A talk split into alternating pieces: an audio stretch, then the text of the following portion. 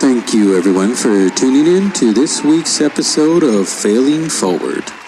This is Hip Hop Eddie, the voice of a generation. And now, your host, Kill C Ray. Hey, what's up, guys? Welcome to the Failing Forward podcast, brought to you by our ever so lovely sponsors over at Stay Illuminated. Go to Stay Illuminated right now. Type in crappy awesome at checkout to get free shipping because it's it's pretty tight. Yo, so much to uh, catch you guys up on, man. Um, you haven't heard from us for for a minute. This is what I can tell you: is uh, Platform Collection that hosts uh, the Failing Forward podcast, soon to be hosting Failing Forward podcast, as well as um, my flagship show, Crappy Awesome, with uh, my co-host Arash. We haven't been recording because we are in the midst of um, launching some brand new video content over at platformcollection.com and um,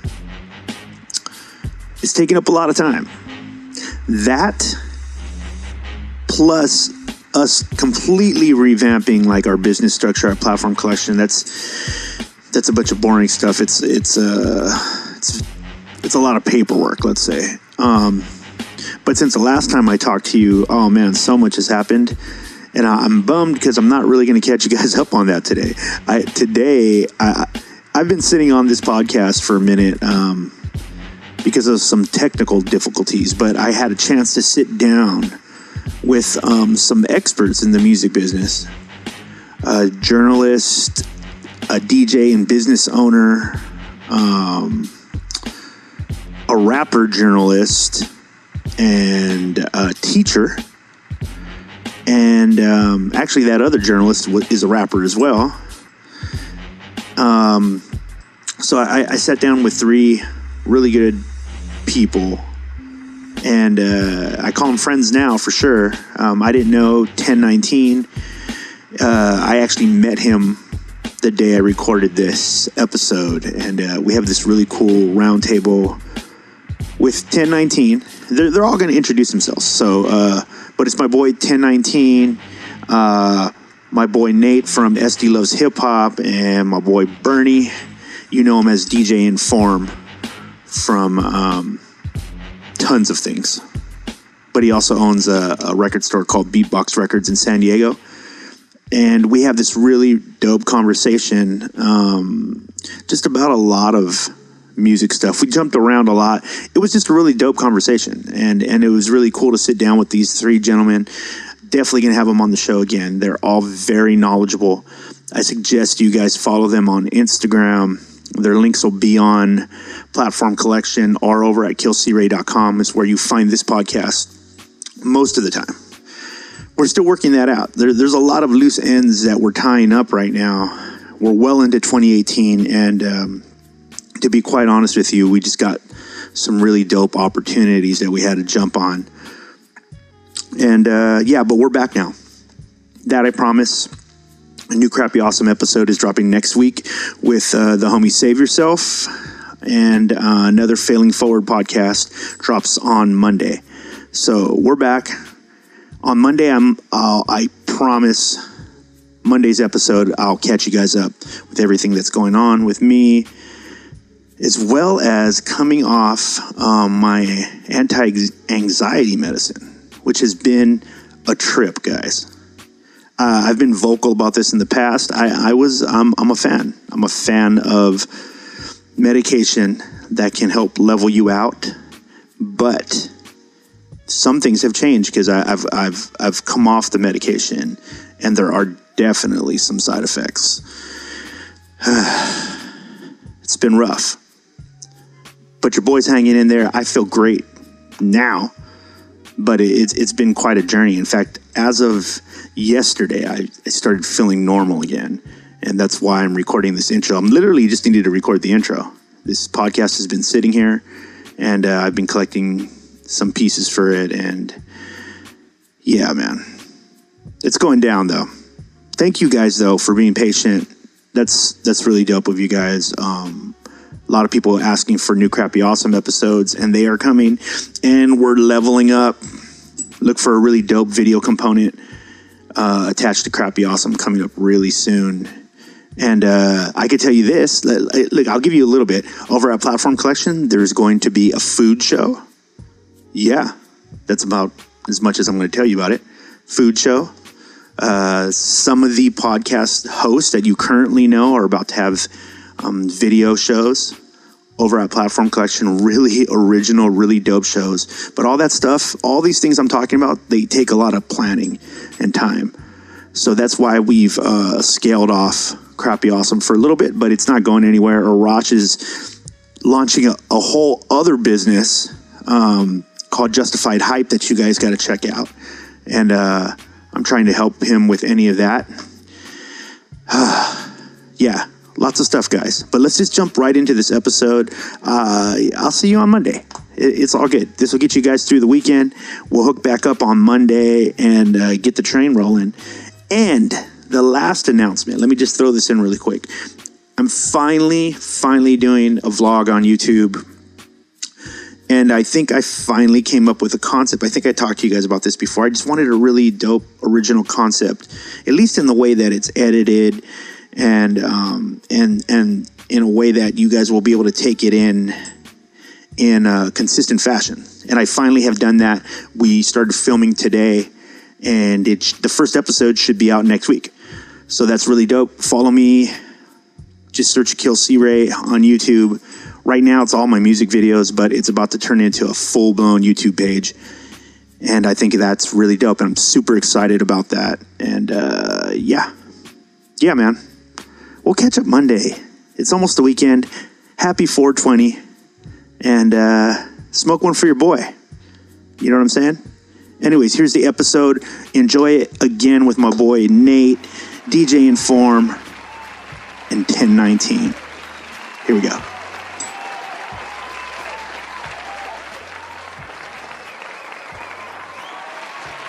All right, man. Let's just go around the. We'll just go around. Somebody jump in. You want you want to just say your name, what you do, describe yourself, however you feel. Word. I'm Bernie. I go by DJ Inform. I own Beatbox Records in Barrio Logan on Logan Avenue. I DJ, make beats. In San Diego. In San Diego. San Diego.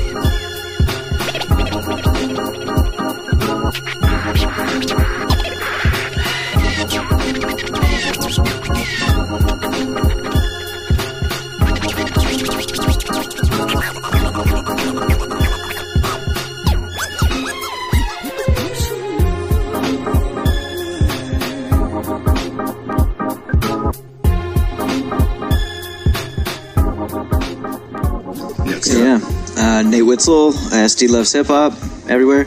Um, I am a husband, father, and a teacher, educator, and uh, yeah, just a lover of hip hop. What what uh what grades? Um, 9, 10 in one class, and then eleventh in the other. Right. And how long has SD Loves Hip Hop been around? We've been around about two years almost. Right. And it's SDLovesHipHop.com. That's correct. Yep. Okay. And next. My name is Jay Smith, aka 1019. I'm a rapper. I'm a writer. I um, do on air work for San Diego, NBC here in San Diego. Yeah. I rally around the outside, stay away from trouble. Cali on the south side, breaking out the huddle. Double down gambling, life is but a crapshoot. Stumbling, meandering, naughty headed black dude. Tattooed girl, nice to meet you. Black boots and a sci fi feature. She's a teacher, teaching first aid. I believe in things on first dates. It was over. Alright, I'll see ya. I was out. Night, Alicia. Night, Alicia. Dude, okay, so I got you guys all together because um, one of the things I've been talking about on the show a lot is like trying to give like the most value to the people that listen. And a lot of the emails that we get like have to do with like yo it's super dope like on because on crappy awesome crappy awesome presents this show but on crappy awesome it's very interview based on artists and we try to get into their minds of art whereas with this show what we really try to do is show people like give them more options than than they may be doing as a young artist if you're a young artist and you're listening like I just talked to somebody today, right? Like platform collection, we're like in a place where we're like doing like major, major like expansion. So we're having to bring in new curators, new team members, right? For all different aspects. So I was talking to a young man today. I'm not going to say his name, um, but he called. He called me and he wanted to see how he could get involved with everything, right? And one of the things that young artists will put a lot of weight on, right, is um, who they know, right? Because at the beginning, a lot of the times that it feels like a lot, right? Like if I, if you're a young artist, you've never had something, you know, major happening in your career yet. If you meet like an artist who is doing those things, you'll tend to bank a lot on that, right? Like I met him, I know him, like, and he said he could hook me up, you know, all these different things, right? And one of the things that I had the artist do was I said, okay, explain to me today if we were to if platform collection was to because he was a he's an artist he he wants to be an artist but a curator as well right and one of the things we like to encourage the artists to do is you know this nate firsthand um, 1019 you know this from interviewing people the natural network that you build up. Through that you could do a lot with that. And it mean a lot of times in when you meet somebody in a professional manner it builds a stronger relationship later rather than meeting somebody like at a show and going like yo here's my cd and like yo and then that person going yo that's dope and then you going home feeling as if that's my hookup right? Where the reality is you know everyone in this room has dealt with artists at a higher level at one point or another. And at times you guys have been in these situations where you're either tastemakers or booking shows or choosing who to interview or who to talk to right? Those things are very powerful things to people who want to be in those positions or who would like to benefit from them. So, what I'd like people to understand is like a proper way to go about those things. Like, what's a proper way to go? Like, yo, you DJ, like, yo, how can I get on something that you're working on? Or like, you know, because we we were all having this conversation off air to be completely transparent about people earning their spots, right, in this job and whether or not, and that's something I really want to talk about, especially with the media guys. Um, I know I'm super interested to hear from these guys whether or not you feel the media is like doing its job when it comes to hip hop. Even on like an underground level or a local level or indie level. We were just talking, Bernie was just talking about being covered by the New York Times and still having, you know, there's all, nothing's ever perfect right? And what is rep- Uh. what's representative of you through a story or through whatever can sometimes be skewed, right? It's just an honest thing that can happen, right? Yeah, I mean the thing with the, I mean I wasn't knocking the the New York Uh, we, Times. we, he was definitely not knocking you, New York Times. Yeah, but it was it was Right. a nice little blurb about my record store, and and that was cool because they wrote up a bunch of stuff on my block. But I I guess the point I was making earlier was as far as impact on day to day business or like on my life at all. You know, it's on the other side of the country. So Mm-hmm. Yeah. like, yeah, you know, I now to be fair, I did have two people come in about six months after that article came out from Poland, and they came into my shop and they were looking around and they're like, "Oh, you're famous." Like, uh, Right, what are you right. talking about? And they're like, "Oh, we saw you in the New York Times." I was like, "Oh, that's crazy." And then they were like, "Oh yeah, we're not going to buy anything. We just we just thought it was cool to come in here To, we yeah, saw to be there, right? yeah, Yeah, because what is, I mean, So- nowadays, you guys deal, you know, we all deal with artists on various levels, whether you're being interviewed or you're interviewing or you're sitting with a promoter or you're. Fame, the idea of fame, is so powerful. But what it's defined by is usually very superficial things, if you think about it, right? Like they saw you in, in on paper, famous. That's not a far reach from the majority of how people think the majority of people think paper, TV, magazine, famous. Because in their world, in order for them to make that happen, it's a it's a huge thing. It's it probably wouldn't happen, right? They'd have to do a bunch of stuff, or at least they think. And that's kind of some of the stuff like I would like to clear up for people, like how the moving parts behind running a business and the actual non-glamorous work that goes into a lot of these things you know? Like what would- nate what, what do you feel has been like one of the struggles dealing with a, uh, an upstart blog? At one point you guys were just starting and and let's i say you guys but it's you. Yeah, it's just me. right? Yeah, like complete transparency. This is you Yeah. keeping up every aspect. Yeah, everything. What were Other some of the early challenges? Other than let, let's start with the fact that it's the community that gives me the ability Sure. to do that. Sure. You know, even like the, in this room, Yeah. there's a connection between each of us, and right. the reason I'm in this room is probably because of DJ Artistic, right? So it's all relationships that Yeah. get me. Um, so that all goes into it. But yeah, uh, I think the hardest thing is the fact that I'm still at hundreds of followers or hundreds of like l- views a month. Um, and I think I write well. Mm-hmm. Yeah. And um, but I also know that it's going to be a slow organic climb because uh, there's nothing flashy, there's nothing sexy about what I'm doing. Um, I'm simply writing about music that moves me. Yeah. Because I believe it has the power to move others, and that's not sexy. That's not fame. That's not. That's simply like kind of a natural, healthy response to music. You know. Right, right, right. Um, do you so- find that? Do you find that artists get that? Like when Artists artists, come to you, do they get like what this is? This is why this would benefit me. Of course, yeah, Yeah. Artists do. Yeah, the readers kind of don't, which is I'm trying to find my way in that way. Um, but artists will always say like, "Oh, you actually understood that song," or like, you know, Choosey San Diego artist. He's like, "I want you to write my bio. I want you to write Oh, my dope. Wikipedia page, Yeah. because of your response to "Fly Me to the Moon." right. Because they feel like you get them. because I, I found the essence and I was able to translate it. Mm. They translate through music, and I'm able to put into words kind of what the music feels like. And their essence is now translatable to Joe Schmo on the street who just wants to read about it or know, and maybe that turns them on to it. So What What are some of the things? Have you encountered, um, like a surprise from an artist in a negative way, where you were like, "Oh, I didn't think this was going to turn out this way." Has that happened to you yet? you know it hasn't. I'm, I'm thankful for that. Yeah. But I also will only write about like music and artists that I That you really, really in, like, right? um, because I never have to say anything negative, and I almost never have to worry about anything going sideways. Yeah, yeah. What What do you like? Ten nineteen. What do you think about like? Because you get to deal with some publications that are major publications, right? They're considered major publications, but you also are very much part of a community that is like grassroots and indie.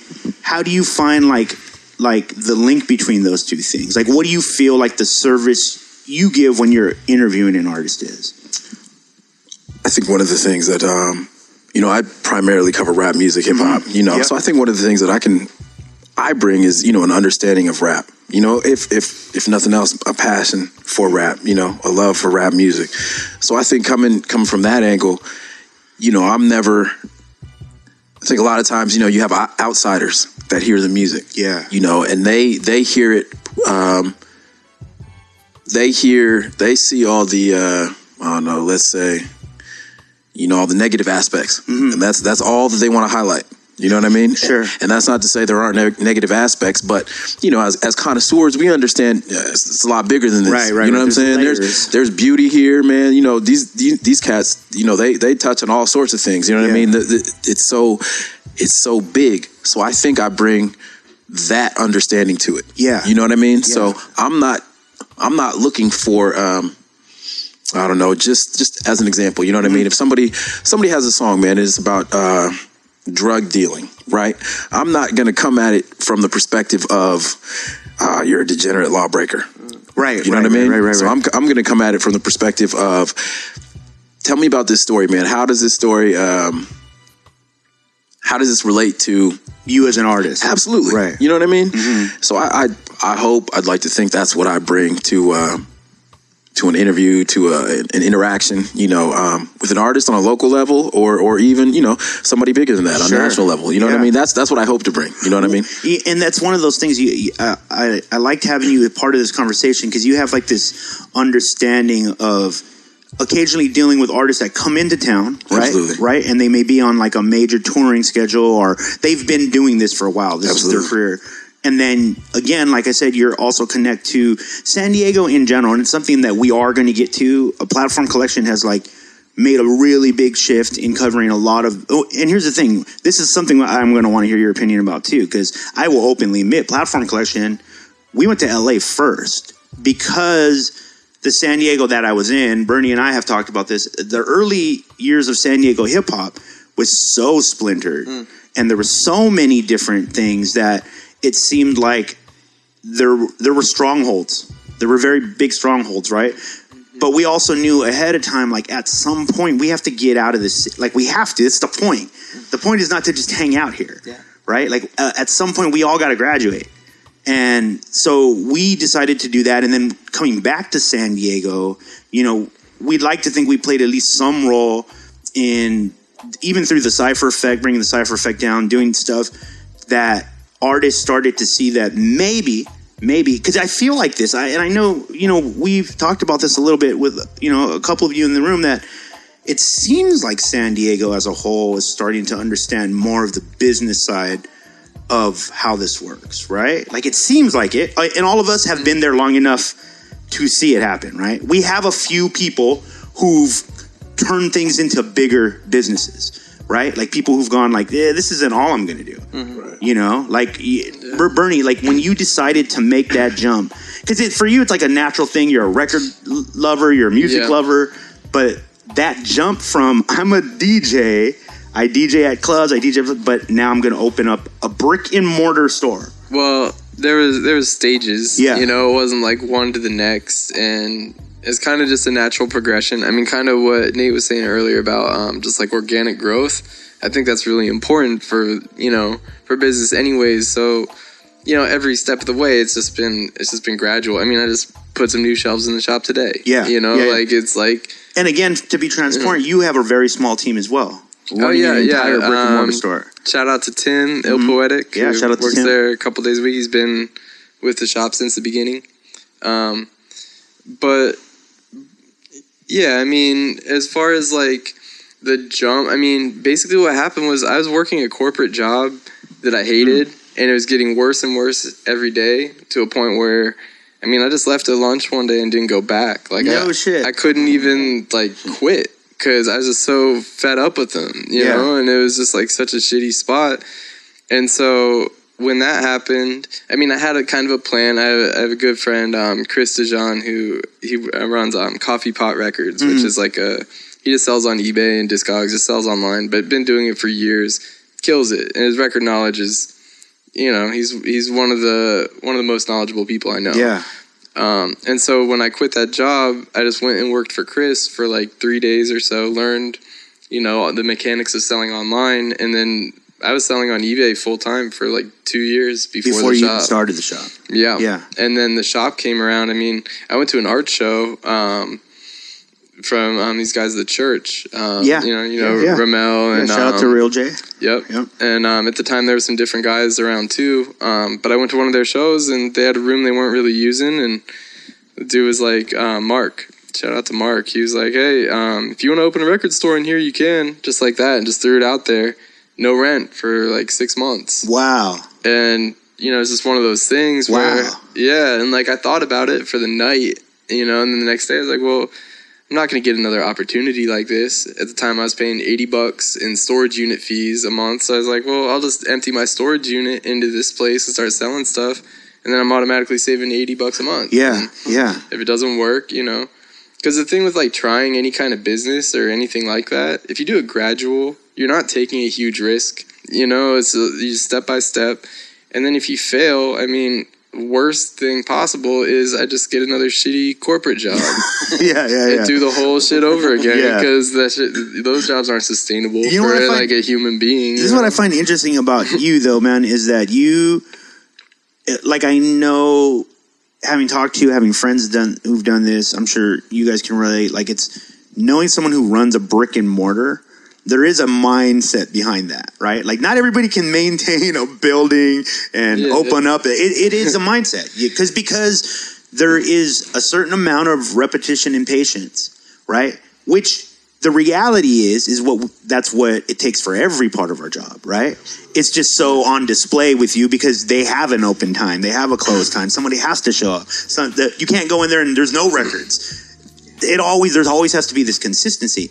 But the Yeah. thing that I find like interesting about you, dude, is not at no point did you go like, now that I'm doing this, I'm not a DJ anymore and I'm not going to produce anymore. And I'm like, you're like, you're right in the middle of like creating a new project right now. Yeah, well, I did.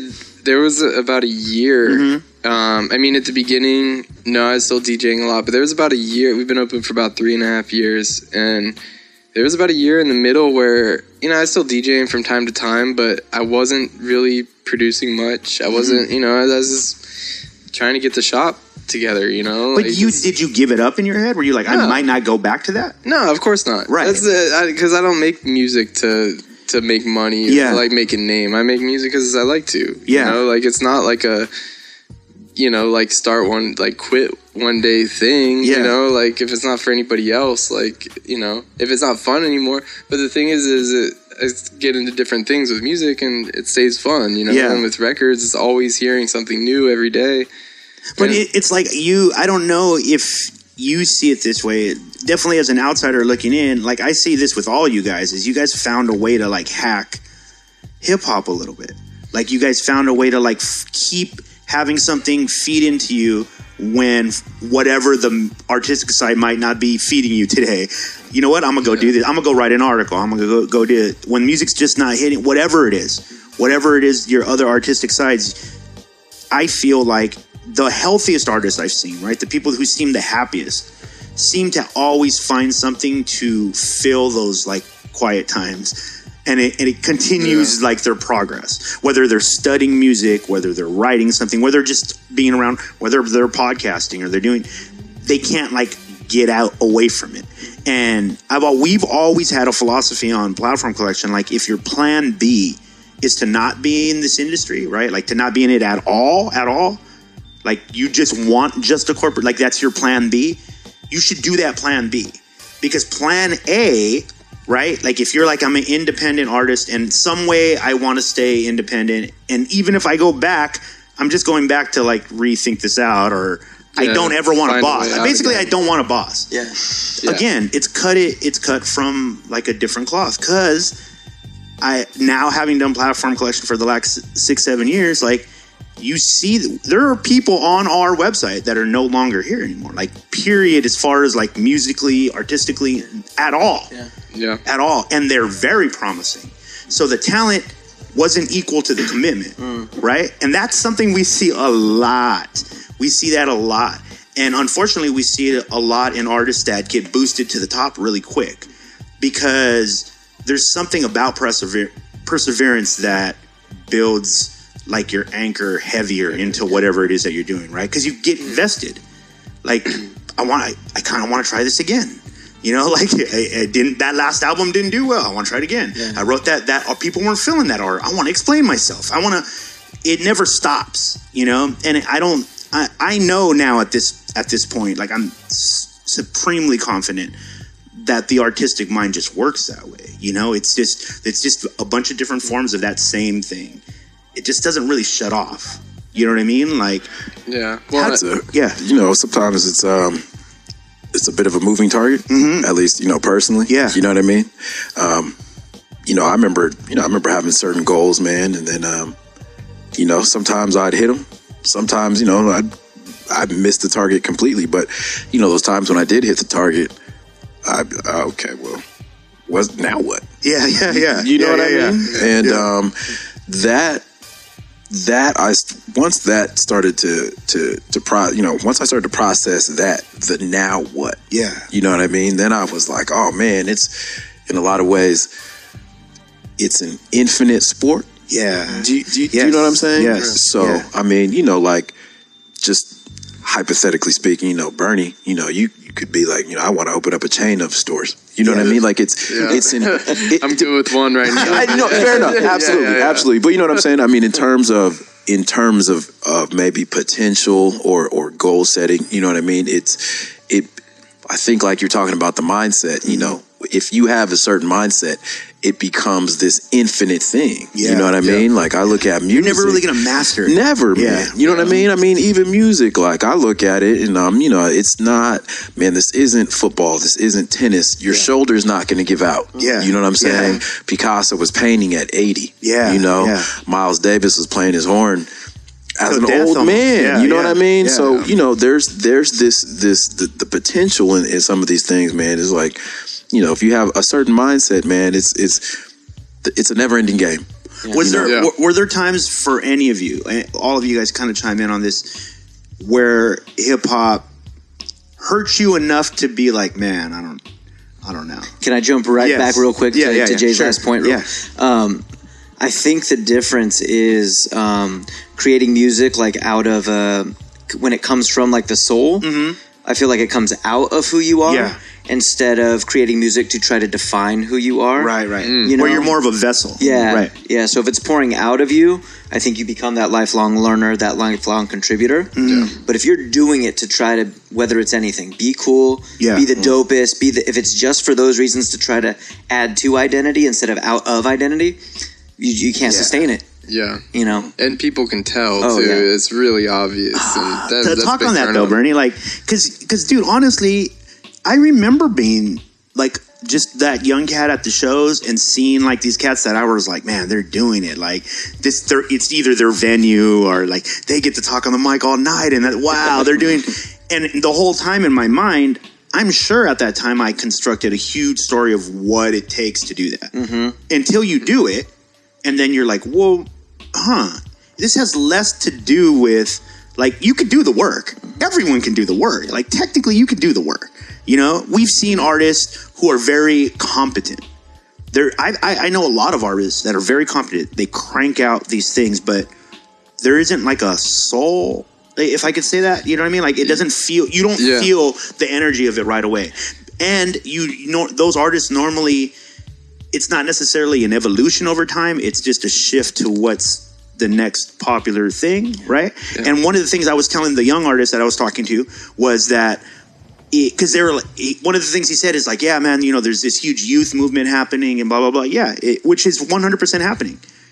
It that doesn't last forever. That's by the way, if you're not in on that already, you're not benefiting. It's not you're not going to benefit. You're too late. Yeah. Like with the next phase, and it seems like this happening. Uh, one of the things I, I recently read was this really cool um, article, and I believe it was Pitchfork because it was a rare thing that covered evidence. Right, his new album, and you guys know evidence from Dilated Peoples. You, he's one of the strongholds of the underground. However, something happened.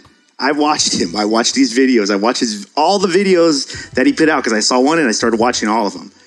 His overall attitude on the new generation, there's a shift that happened for sure. I've never heard evidence go, yeah, yeah, I'm really, I'm, I'm really curious and inspired by, you know, like all these cats, like all the Lil Xans and all the, and I'm like, whoa, Evan, what?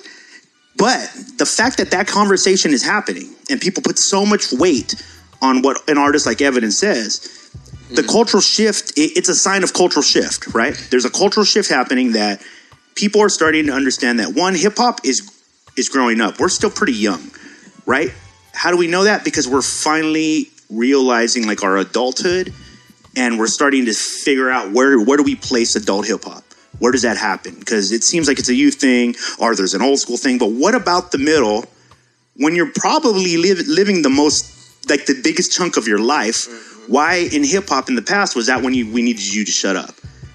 When it's just the opposite. We need you to be the most loud because you're the most wise, you're the most active. This is when you've gone through all the kid, you know, mistakes and stuff. And instead, what we do most of the time is as a culture, we look to who's next because we were a who next. We're a we're a who's next culture. Who's next? Who's next? Right? Um, but I think it's going away. I can feel it from inside because and and credit to the young generation.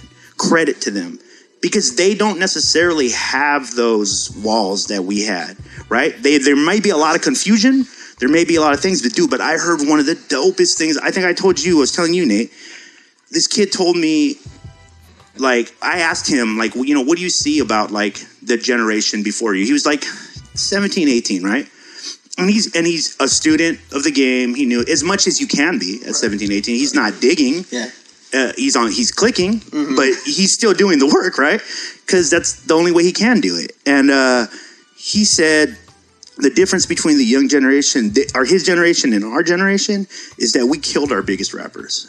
And he's like, they don't want to do that.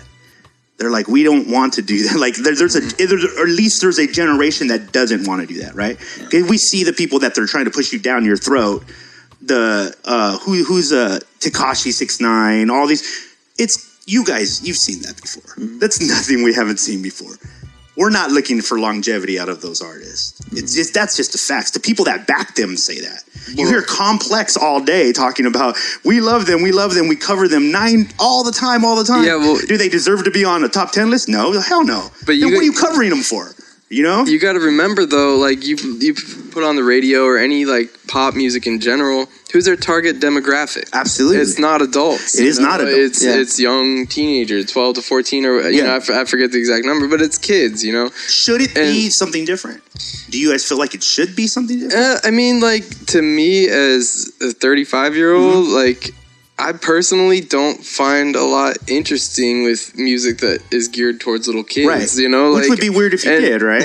well, and like I don't want to be like the the old hater, and I think in Evidence's mind when he's talking about that, because it it always goes bad for older rappers who talk shit on younger rappers, Absolutely. no matter how god awful they are. right. Because you know? of what you just said. They control the marketplace well, to an extent. Well, right, yeah, and and like complex. I mean, when does complex represent like hip hop culture? Like when do any I don't these, know, like, do they? Does the source now? Does Do you want to say anything about that? I mean, you're a jur- journalist. I At mean, 19, you're a Um, journalist. to be fair, I haven't read something you don't want? I mean, we're not. We don't have don't anything know. to worry about. I I, don't care about complex. I- and it was just a question too, because Yeah. I haven't read Complex in years. But I, like, I watch Complex. I don't read it anymore. You know, like I watch it. but And- for mainstream, for mainstream music publications, like they have to write about the shit that sells, Mm-hmm. and the shit that sells is the shit that's put on the radio or whatever. And you know, I Is mean, there to me, to me personally, it's just not what I'm into. is there any correlation anymore to things that sell and quality? Was there ever? It's all about the I don't know. salesman. The I- I mean, salesman can sell anything. Michael Jackson? I think I think that's I think that's a really solid point though. Yeah. You know what I mean? Because I always I always you know sometimes I think back you know these, these conversations I, I hear Cass talk about the '90s like you know like it was this this just this utopia. Yeah, you know what I mean. But I'm like nah, you know many we had yeah we had. Gerardo. You know what I'm saying? It was Yeah. Marky Mark. Like Yeah. nobody was feeling them. you know what I mean? right. Like they weren't Yeah. they weren't they were selling. Yeah. but they weren't. What- it was almost 100% fake. Yeah, you know what I mean. But it oh, Yeah, wasn't. yeah. It Yeah, wasn't right. much different than the stuff now. You know what I'm saying? Like, but the the heads weren't. Nobody was bumping Marky Mark. Yeah, yeah. man. You, you- Yeah. do you know what I'm saying? So Yeah. it's not in in that sense. Like, there's always been that fluff. You know what I mean? That Yeah. that the rap fluff, man, and it's always sold and it. It's here, you know, today and gone tomorrow. You know what I'm Mm-hmm. saying? But um, it's the same people pushing that. fluff. same people. Still, you know what I mean? Yeah, the same yeah, people. yeah. You know what I mean? And it, I, I sometimes I think the nostalgia. You, you know, it's easy to get caught up in the nostalgia Mm-hmm. and oh, the good old days. You know, the '90s were you know rap's pinnacle, but it's like, nah, not really, man. No. you know what I mean? Yeah, it was. I'm it was with you for sure. It it it. You know, it it felt very similar to like our, you know, I remember bumping Brand Nubian, man, and there was nobody bumped Brand Nubian. Yeah. You know, but everybody was bumping Gerardo, Yeah, Kris yeah, Kross. yeah, yeah. You know what I'm saying? Yeah, like yeah. everybody knew Kris Kross. you know what I all, mean? all those groups from the 90s that we do have respect for, like, you know, Brand Nubian Gangstar, Pete Rock, all those dudes had major label deals, so they got exposure. That's true. You know, so true. Yeah, way more true. people got to hear them, That's you know, true. Mm-hmm. versus now, like, it what, doesn't like- exist. That major label deal doesn't exist for artists that aren't selling. I mean, it does Boogie. sometimes, you know. But is I'm Boogie just selling? saying, not yet. He's about to put the album out. Yeah, yeah. You know what I mean? And he'll get a push. But do you feel like do you feel like his organic audience is already speaking for him? You know what I mean? Like, are they, does he already have like ticket buying power? Like right now? No. No. So do you? f- I mean, on a, Do we a have- small level, but yeah, not on a major level. Do we have examples, right, of artists who go through the major label system and end up like in a spot where it's all good, like hip hop retirement, Well, like, like- and it's like all good. Royce? Do we know anyone? Uh, I mean, Royce. But here's the thing, dude. You know where I, I just saw fucking Royce, a video of Royce and Premier at some party, and they the camera turned around to the audience, and that did not look like a hip hop crowd. Like I was like, Well- whoa, this is like. It, it, I mean, it was That's like been the story with but that's what I'm saying though. That's what I'm saying though. It, it's a. I think that it- it's less us understanding the value in older artists, it, and more so this nostalgic. Oh, because here's the thing that we found at Platform Collection that always survives, always survives. The youth at the beginning if they're on the right path, and then the authentic article, right? The authentic article will never go away if they handle themselves correctly, Yep. which is like building with the younger audience. Like we use 2Mex as a, a perfect example, right? A dude who, by all means, should not be relevant anymore. Yeah. Should not be relevant, except that he never stopped looking for relevancy, which is what a lot of artists at some point stop doing, right? Because for good and bad, sometimes they stop because they're like, I'm just going to make for me. But at the same time, though, the benefits to that is a big roll of the dice, right? Like the it, whether or not you're going to cash in on that is not guaranteed, and we don't have a lot of examples. Like we can look at Prime and go like, what did they? Premier is by arguably one of the greatest producers to ever live on the planet. He cannot like go and sell out like the San Diego, you know, sports arena by Well, himself, not well, by himself. Yeah, because what's he gonna do? I've seen him DJ. yeah, Not, I'm not Yeah. gonna say one thing or another. Just I've seen him DJ. yeah. You know, like what's he, what's he So gonna is that do? his like, fault? So right. No, that's not his fault. But as a producer, you know, like You gotta the, do more. The beats that Premier made and makes are mm. meant to be with a rapper. Yeah. You play them by themselves; they're loops. Yeah, You know. yes. But they're not meant to be more than that. They're a backdrop for the rapper, and together they make dope songs. You know, and they're dope beats. Not Yeah. running on any So any of he- that. But like as a solo thing, Does nah. he have an argument then? Does he even have an argument? Like if he and I'm not saying he does. I haven't actually What if say wants to headline like a big? Yeah, if spot? Premier's like, how come I I'm Premier? How come I don't do anything? And Tekashi Six Nine has a fucking line around the is is that argument even worth having anymore in this point of hip hop? Because it seems very It sounds like sour grapes. Like why Right. don't why don't people like me? You know, like that. But isn't that the only thing at the root of all these arguments, right? Whether, in fact, I just saw a really, uh, and I'm saying it wasn't academics, by the way, because he never makes good points. I'm saying there was another guy. I, I, it's the new guy on Complex. I forgot who was. My bad. Wa- Wayne, Wayno, Wayno, and he's like a, a a manager, right? And the stuff he was saying was very true. He was like, look, lyricists, like especially eh, for lack of a better description, right? We all know what we're talking about. Lyricists who are heavy on on their bars. The reality is that they're usually the loudest complaining about who's being covered, right? Mostly based off the amount of time that they put in their craft and they feel like that should be equal to the payoff. But that's simply not how this, the business is set up. That's not the music business. It is It's never been. Marketing is the music Exactly. business. That's that's it. But I also want to argue that I don't. I don't think. I think that if you're strictly a lyricist and just dope, Yeah. that's that's one kind of art to appreciate. But I think what we're all looking for on on some level, mm-hmm. even even as a DJ, right? Like I imagine just from conversations, like your ability to connect with a crowd and you take the crowd's energy up and down and move it, Right. Right? Isn't yeah, in a perfect world, yeah. so? Isn't that That's the, yeah right? more. Yeah, yeah, Yeah, Um, so you want to spend music Human that does that, connection right? is what we're all looking for. Right. yeah. Why Yeah. why why are you looking at Fora's like feed under his videos and this girl's like I had a razor blade to my wrist Yeah, and yeah. I put it down because this song He's got someone on. crying every day. You know what I'm saying though? You just go to his Twitter. Yeah. And there's somebody crying. Who is this person? Life Uh, Fora. Fora. You know Kid from uh, up in Anaheim. Exactly. Oh, okay. Exactly. Yeah. But what I'm saying is, and you're you you're a longtime hip hop fan, right? Yeah. We, you know, Nate and I cover a lot of the youth coming Yeah. up, right? So we, we keep our eyes on that. But I can tell you, like Fora's a perfect example, right?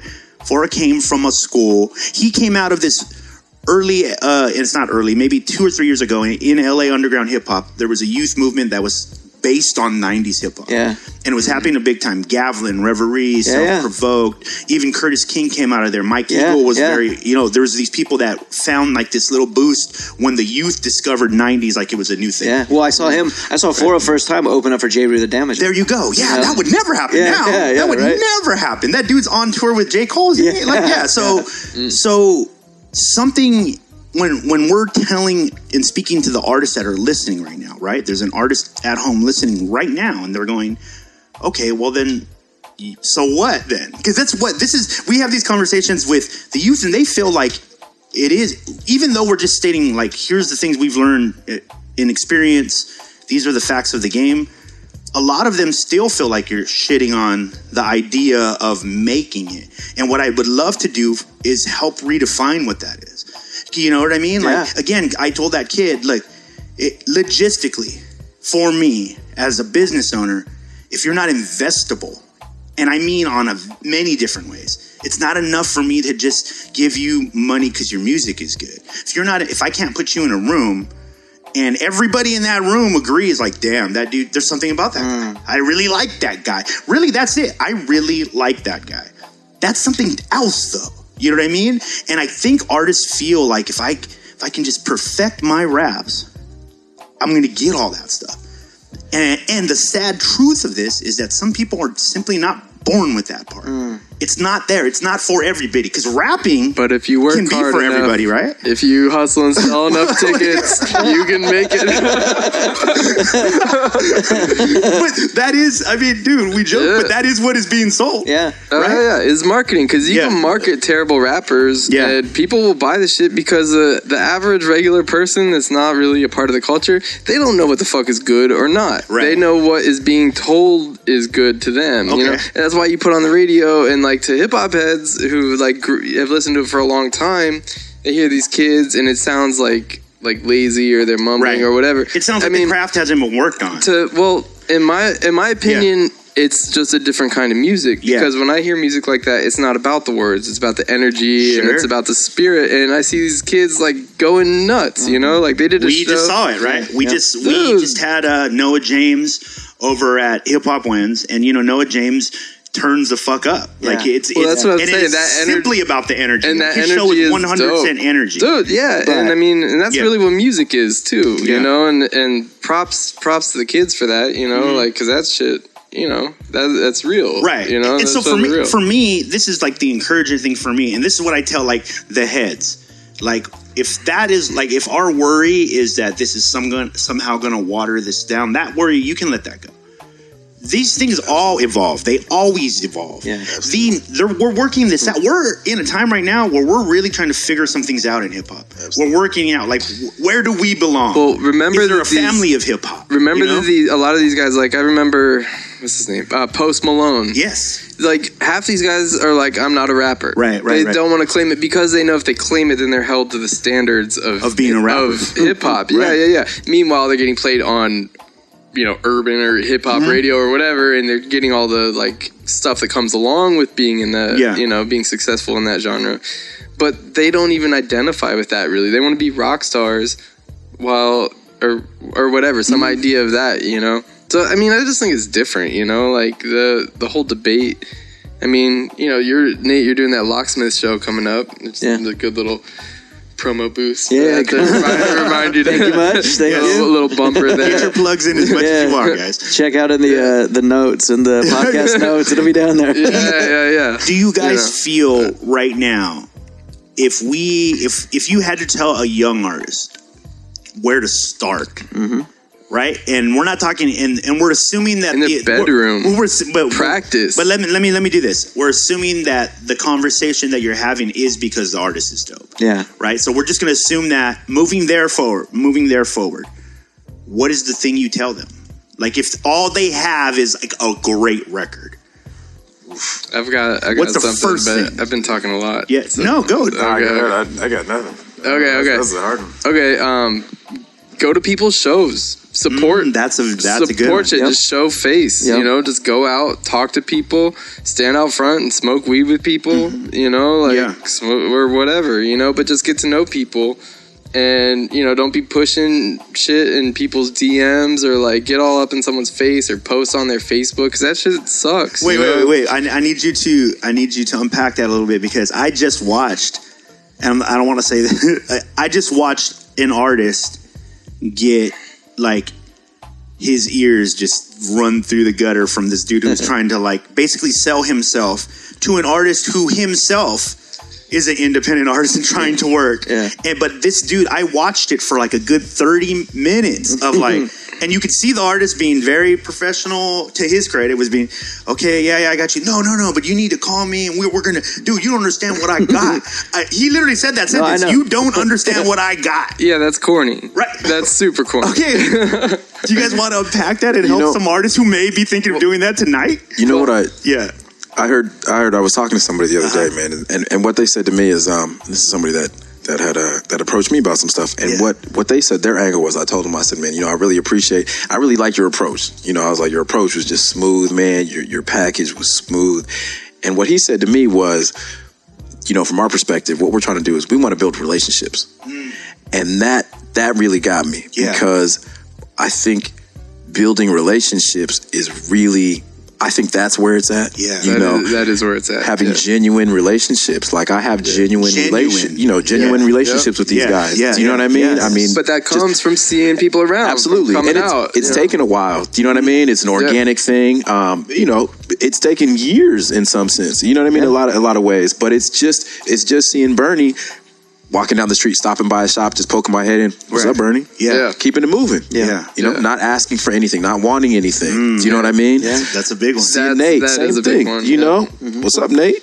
And that's it. It's, Yeah. You know what I mean? And not, hey, Nate, I got this new project, man. Can you write this up? Bernie, I got this new record, man. Can you put this in the store? Listen, man, this shit is fire, it's Yeah, fire. it's fire. gonna sell out, You- dog. You, know what I mean? It's gonna sell out. Which you uh, sleeping, Bernie? You I'll, sleeping? hey, I'll, know? I'll put I'll put whoever's stuff in the store. I've seen anyone you. anyone Yeah. local comes through with their stuff, and I don't even do consignment. I'll just buy a couple. yeah. But if they don't tell anyone to come get it, which Yeah. I know they're not going to, because anyone they talk to, they're just going to sell it to them themselves. Yeah. Of course, because Yeah. for me personally, if I'm buying uh, something local, I'm buying it from the artist Yeah. because I want to valuable. support. That's super you know? valuable, dude. And so putting something in a store and then like you don't promote it, you don't tell anyone, you don't even post that it's in the store.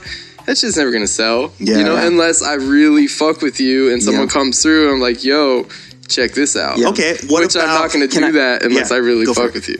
I just before we segue, I got like my reminders. Um, relationships, everything. Um, Yeah. I think that's. I heard about Parker and the Number Man when um, Urban Underground used to be at the Kava Lounge, and it was just a thing in the back of my head when you guys were playing Yeah. at the Casbah a lot at the time. Nice. Um, Urban so Underground. It was just speaking of the sound Right. tickets. Yeah. up, Mike and Gigi. Um, yep. So, um, but I just three things like.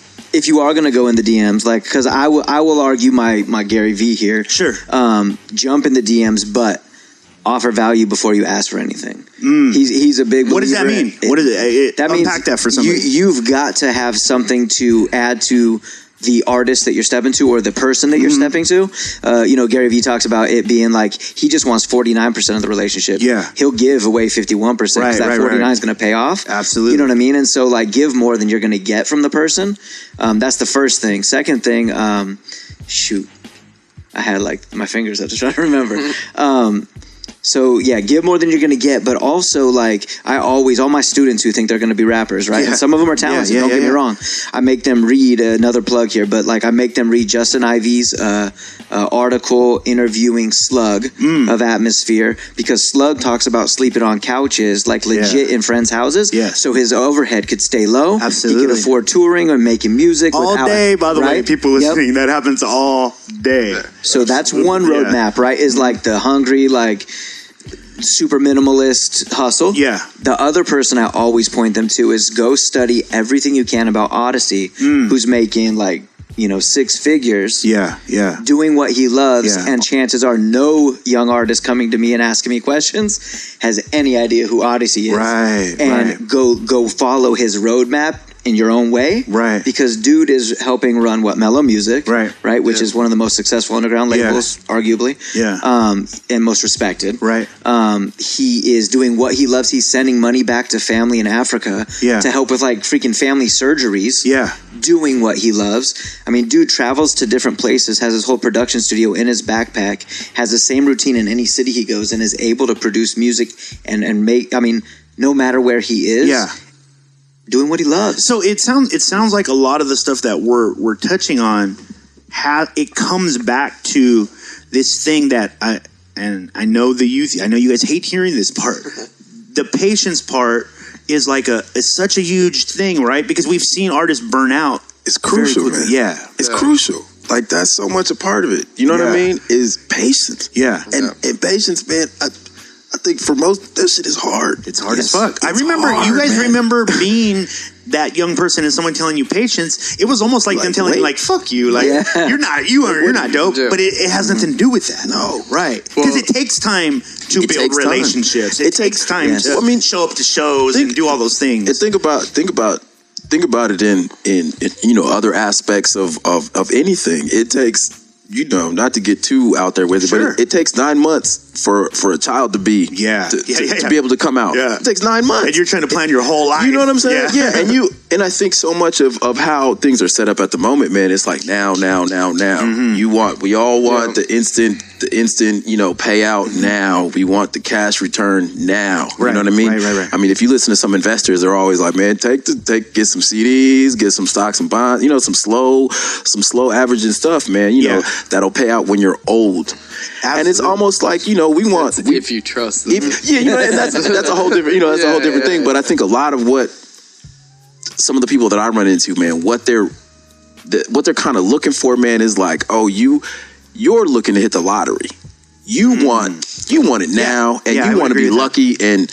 And man, it's gonna take some grind. It's gonna like it's gonna take failures. You are gonna Yeah. fall flat on your ass, man. People gonna tell you no. You know, I what think I a mean? lot of people And you- feel like they've seen examples of the opposite of that, and it, I try to tell people have all the time. because they have. I mean, Right. But but, but so much. I mean, you. you but know, I mean, like- is it really though? But that's not like but that's let's not, be honest. I don't think that's the reality. Yeah. I think that's what's like That's you talking about what's market, marketing. That's what's Right. marketed. That's what you see. Right. You see American Idol. You But those see, kids you are, get a are golden sleeping ticket. on sofas too. They're doing all. They are. They're not getting paid. They are. They're doing Well, a lot of shit. but it looks it looks like it it's looks overnight. very polished. It looks like it's overnight. You know what I mean? It looks like it happened from, I mean, from one day to the next. arguably one of the biggest examples of that, right? People were like, "Oh, dude, his mix." I remember when the mixtapes were dropping, right? Mm-hmm. Oh, the mixtapes are killing it. And then we find out after he gets signed, there was already multi millions of dollars invested in the mixtapes Yeah. to make it seem very Mm-hmm. organic. And that that part is the part that it's very hard to swallow for someone starting off because they're like, but he's he was from the bottom and now he's here. Like, what the fuck? How did that? Yeah. You're telling me that he already had a million dollars? Yeah, It's the marketing, just like you're talking Yeah. about, man. you It's the know? marketing. you Because know? Drake was marketed as a lyrical yeah. dude, and like when you put him up against other guys who are like you know way more lyrical, it's kind of like, but those guys don't get the exposure, so nobody knows. Yeah. Um, What do you guys What do you guys feel about? Um, I've been hearing this phrase a lot. Uh, playability. You, you guys, Uh, have you you guys know- become familiar with that? okay, here- I've been hearing tons of uh, media people dropping that word. Well, there's no playability to this record. Okay, well, that's if you're looking at playability from a very narrow. I mean, because to me, like There's a time for everything, Yeah, right? like I turn on the radio and I have a really hard time listening to Sure, it. You know? sure. But there's something else that um, you know maybe like a lot of people might not think about, but from the '60s until now, the way music was recorded. Sonically, it's changed a lot. Absolutely. So, like '60s, '70s, you know, the, like the highs aren't as high, the lows aren't as low. It's like that mid-range sound. And now, now you know especially the music that's on the radio it's processed so much and the frequencies are so different that if that's the only kind of music you hear you have a really hard time processing other stuff Sure. like if you put on a jazz record it's like and i've seen this happen before and it's like you almost like if your ears aren't tuned to it then you can't even hear it Yeah. you know Yeah. Yeah. and yeah. it's a crazy thing because a lot of people are only hearing what's on the radio and this and that and they're getting um, really focused or um, you know set up on this one sound and so like going anything out of that it's like they can't hear it yeah. You, you- are know. you guys familiar with what uh, J. Cole did with his last record, mastering wise? Did you guys hear about this? No. So, like the modern day mastering, what that what that means is to get your record final for radio, for large speakers, for any speaker really. It should be able to be played. The last version of whatever you record should be able to be played in all those things, right? And that's kind of what mastering is. Mm-hmm. Mastering has changed over the years. Mastering has become significantly louder, and what that means is that the levels are crushed Yeah. right? So whereas in jazz music, a jazz record, you want to hear certain certain instruments lower than the others. It's the point. more dynamic. Right? Exactly. Yeah. There's more dynamic range where now it's pushed to the highest level Yeah. to try to get it to the loudest, which just obviously will degrade the sound, right? It's not how it actually sounds. Mm-hmm. So what uh, J. Cole did this year was he didn't do that last part. He went from mix to slight master, which would just to get the levels on all the songs the same, and then put it out. That's why that record sounds like that. And for and to get to what Bernie was saying, statistically, it showed that it hurt it because people's complaints were like, "Oh, it doesn't sound as good," because that's the easiest way to define. and that's the only thing I Right. tuned into. Yeah. yeah, yeah, yeah, yeah. yeah. So that so that actually is happening, and But that sucks too, because musically or you know, like frequency wise, uh, you know, I'm sure it sounded way better. It, um, than- absolutely than it would have otherwise. It absolutely But people did. don't. It sounded Yeah. great on vinyl, CD, digital. It sounded the same. Mm. Whereas with records that are normally mastered, they're pushed beyond the normal limits. So because you want it, you want it to be loud. Yeah. You want because even cycle like I thought I've thought about mastering. I do mastering. I've thought about mastering from the psychological like point of view, like Mm-hmm. what they've done to people by doing that is Serotonin on. Absolutely. It's serotonin is on high Yeah, all day. yeah. so Yeah. when you're listening to a record, you're no longer just listening to a record. Mm-hmm. There are literally scientific things happening. Yeah. And and and like they thought of these before they even started mixing the record. Mm-hmm. They're mixing to sonically pierce past your walls. Yeah. Right? So it's it's an interesting thing and I don't know if that's defeatable. Like it's starting to get to a point where if pop music is simply what the masses are fed to the most and consume the most, right? Because I'm not going to say they like it the most. I know mm-hmm. that's a scale that can be argued. They're being fed this the most, though, right? Mm. You see an industry that's going to at some point go, "Nah, we don't want to do that anymore." It doesn't seem like that's what the industry's ever going to say, unless the kids just go like, "Hey, we're into like really." You know, like the lo-fi. Like lo-fi comes up every few months, right? Like every few months, hey, it's the new lo-fi movement, and inevitably, people at radio stations can't play it. Yeah. So it doesn't actually get that push, you know? But is that can they not play it because of the fidelity of the sound, Right, Or because- because, they're being dictated a playlist by their corporate I think overlords? both, right? You know some stuff. I mean, you know, I don't want to. you sure? I don't want to shit where I eat, Right. but um, I'm, yeah. But all- radio has rules. absolutely all that stuff comes into play. You know what I mean? All that stuff comes into play. You know, and I think, but I think that's. I think all those things have always been in play. You know, there's always been popular music. There's always going to be popular music. Mm-hmm. You know what I mean? There's, and then like you said, you know, there's this under, not, I don't want to use underground, but Sure. There's, there's, you know, this, this lo-fi movement, man, that just, it, doesn't die. I mean, tapes are back in, Right, in right, right, right, right. Do, Yeah. do- do you know what I'm saying? And I mean, th- they were, they were supposed, you know, that was dead whenever, but I don't know why, but it's, it, it's not. Yeah. Do, do, do you know what I'm saying? So there's there's like there's there's these pockets, man, and I think depending on where you want to go or where artists want to go, you can you can hit those little you can hit the avenues. You know what I That's- mean? That's a big it's a big point, and I think it's a big learning lesson for a lot of young artists to know that the niche can pay. Absolutely. Right? Because that's a scary thing for a lot of people because a lot of the times business, too. Absolutely. Yeah. Yeah. Right? But I mean, Let's- you do this long enough, you know that that's really all that pays. Yeah. It are the niche things, Yeah. right? Absolutely. Yeah. Pretty Absolutely. Yeah. Well, yeah, because you try to appeal to everybody. You water your down your shit down so much that You're done. Yeah, there's no soul left in it, and nobody, you know, it's not anything. But if you're you're true to yourself and your personality, and you're, you know, put the soul into whatever you're doing, be it you know music or, or anything, Yeah. that shows through. You know, people Yeah. can tell you're genuine, and you know, What- if you what- care about it. What do you guys see? And, and I know um, it's varied on use from within the room. I know, you know, I know Nate, you're you're definitely a guy who likes to study what's going on in social media and like the mm-hmm. different trends and stuff. What do you see right now that you feels like a healthy way people are using social media? Have you guys um, had any examples of where you're like, yo, that's pretty dope? Like that doesn't seem like the normal superficial look at me thing. It is a bitch about Trump, but sorry.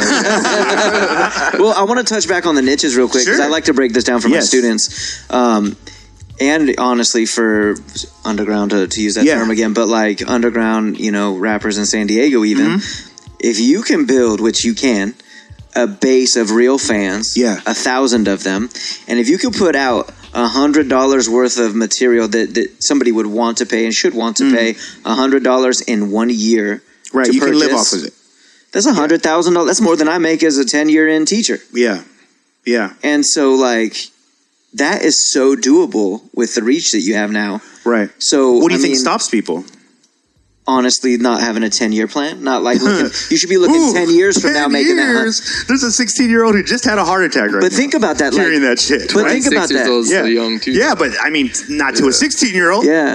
right? Like they're Yeah. like you're ready for retirement. but think about it like in the corporate world like when can you assume you're going to make a hundred thousand dollars Yeah. 10 years in climbing that ladder Yeah. You gotta, yeah, you gotta Aggressively. put the years in. Right? I You mean- probably stab some people in the back. Too. yeah right climbing on people Yeah. and so yeah. like why not do it honestly for 10 years when you're 16 who gives a crap you're like you're at home your parents are paying your bills you got food in the fridge Yeah. Who gives a You should go all in. Yes. Yeah, right. You got I mean, plenty of times to fall. so build slowly and real relationships and dwell in your niche yeah. like exist there One of the things Yeah. I, I love I love sharing with people, especially young artists who are starting out, is there is something. It, it's like with anything, right? That the media places in front of us. By the time it is placed in front of us, it has been packaged. 100%. It's you're not getting anything that's just unfiltered Yep. ever. So if you see something popular and it's you're like, this is the movement, and you're like, okay, I want to start doing that. It's too late yeah it's too late. Yep.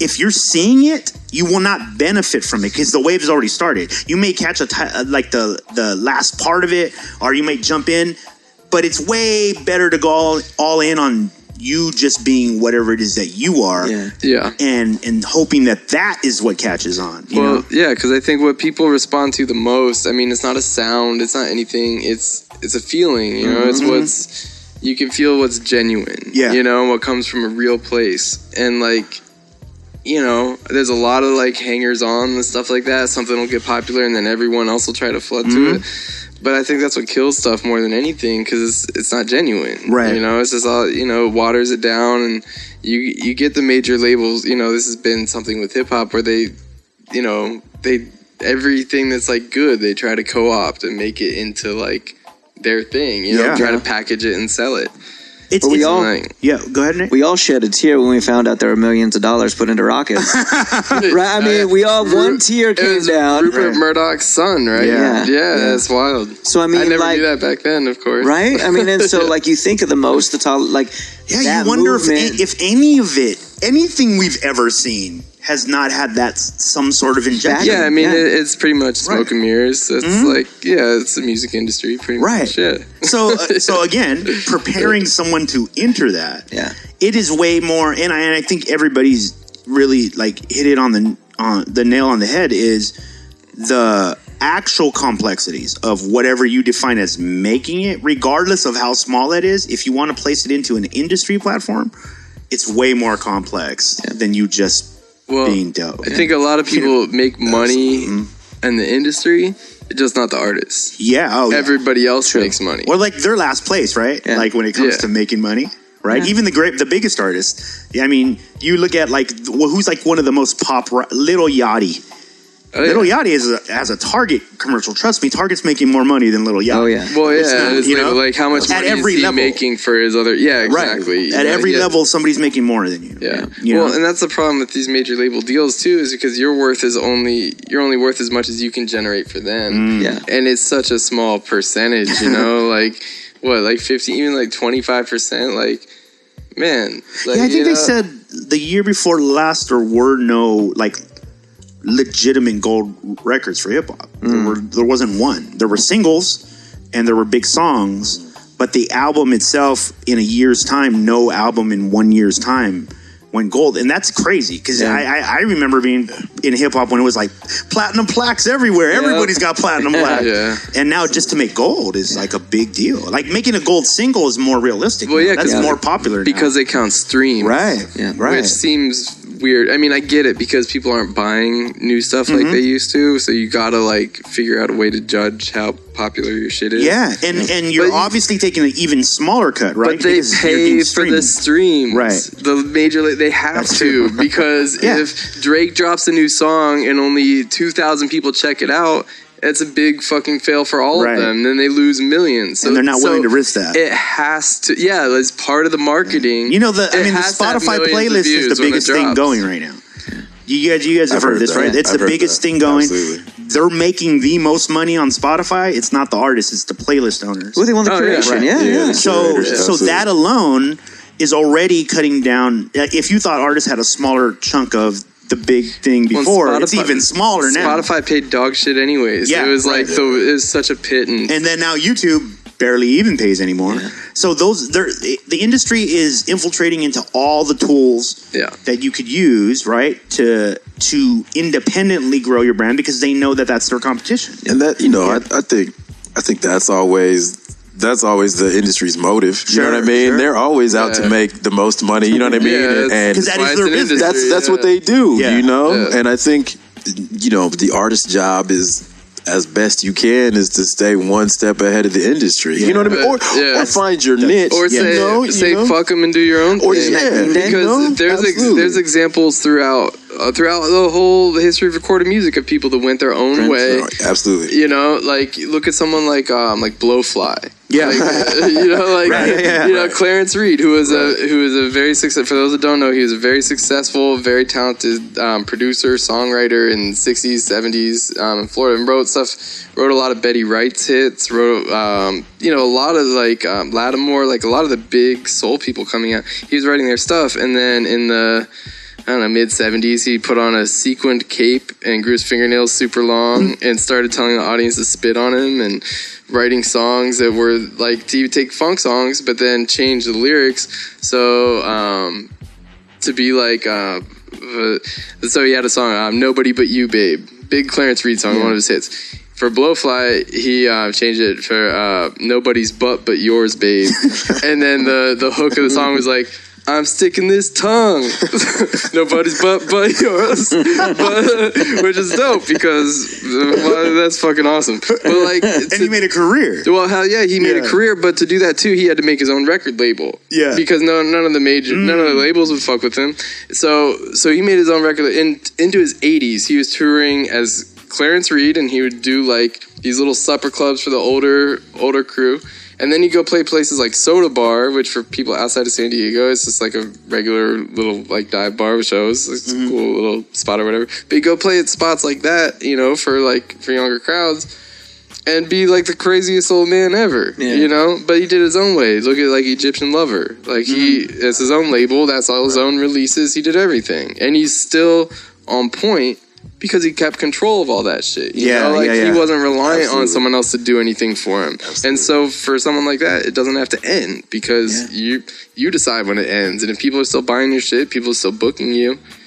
You know, then then that's when you dictate your career. I think when a lot of people fuck up is when you know you you want people to do stuff for you. You want a label to like do this and that or whatever. And it's like they're only going to do that when it makes them money. And Right. the second that it stops, then they drop you and Yeah. they find someone else. And I find like So fuck them, you Most know? of the, most of the time, it feels like when you are an artist and you have like this deep desire for to get a bunch of people to do stuff for you.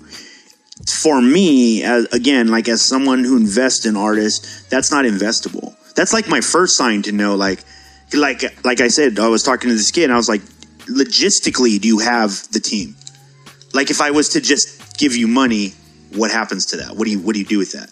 And like the the idea coming from him was like, well, you know, I'll create a vibe, and you know, like I'll, you know, I'll, we'll do dope shows, and, and I'm like, yeah, yeah, that yes, that is what we would like you to do.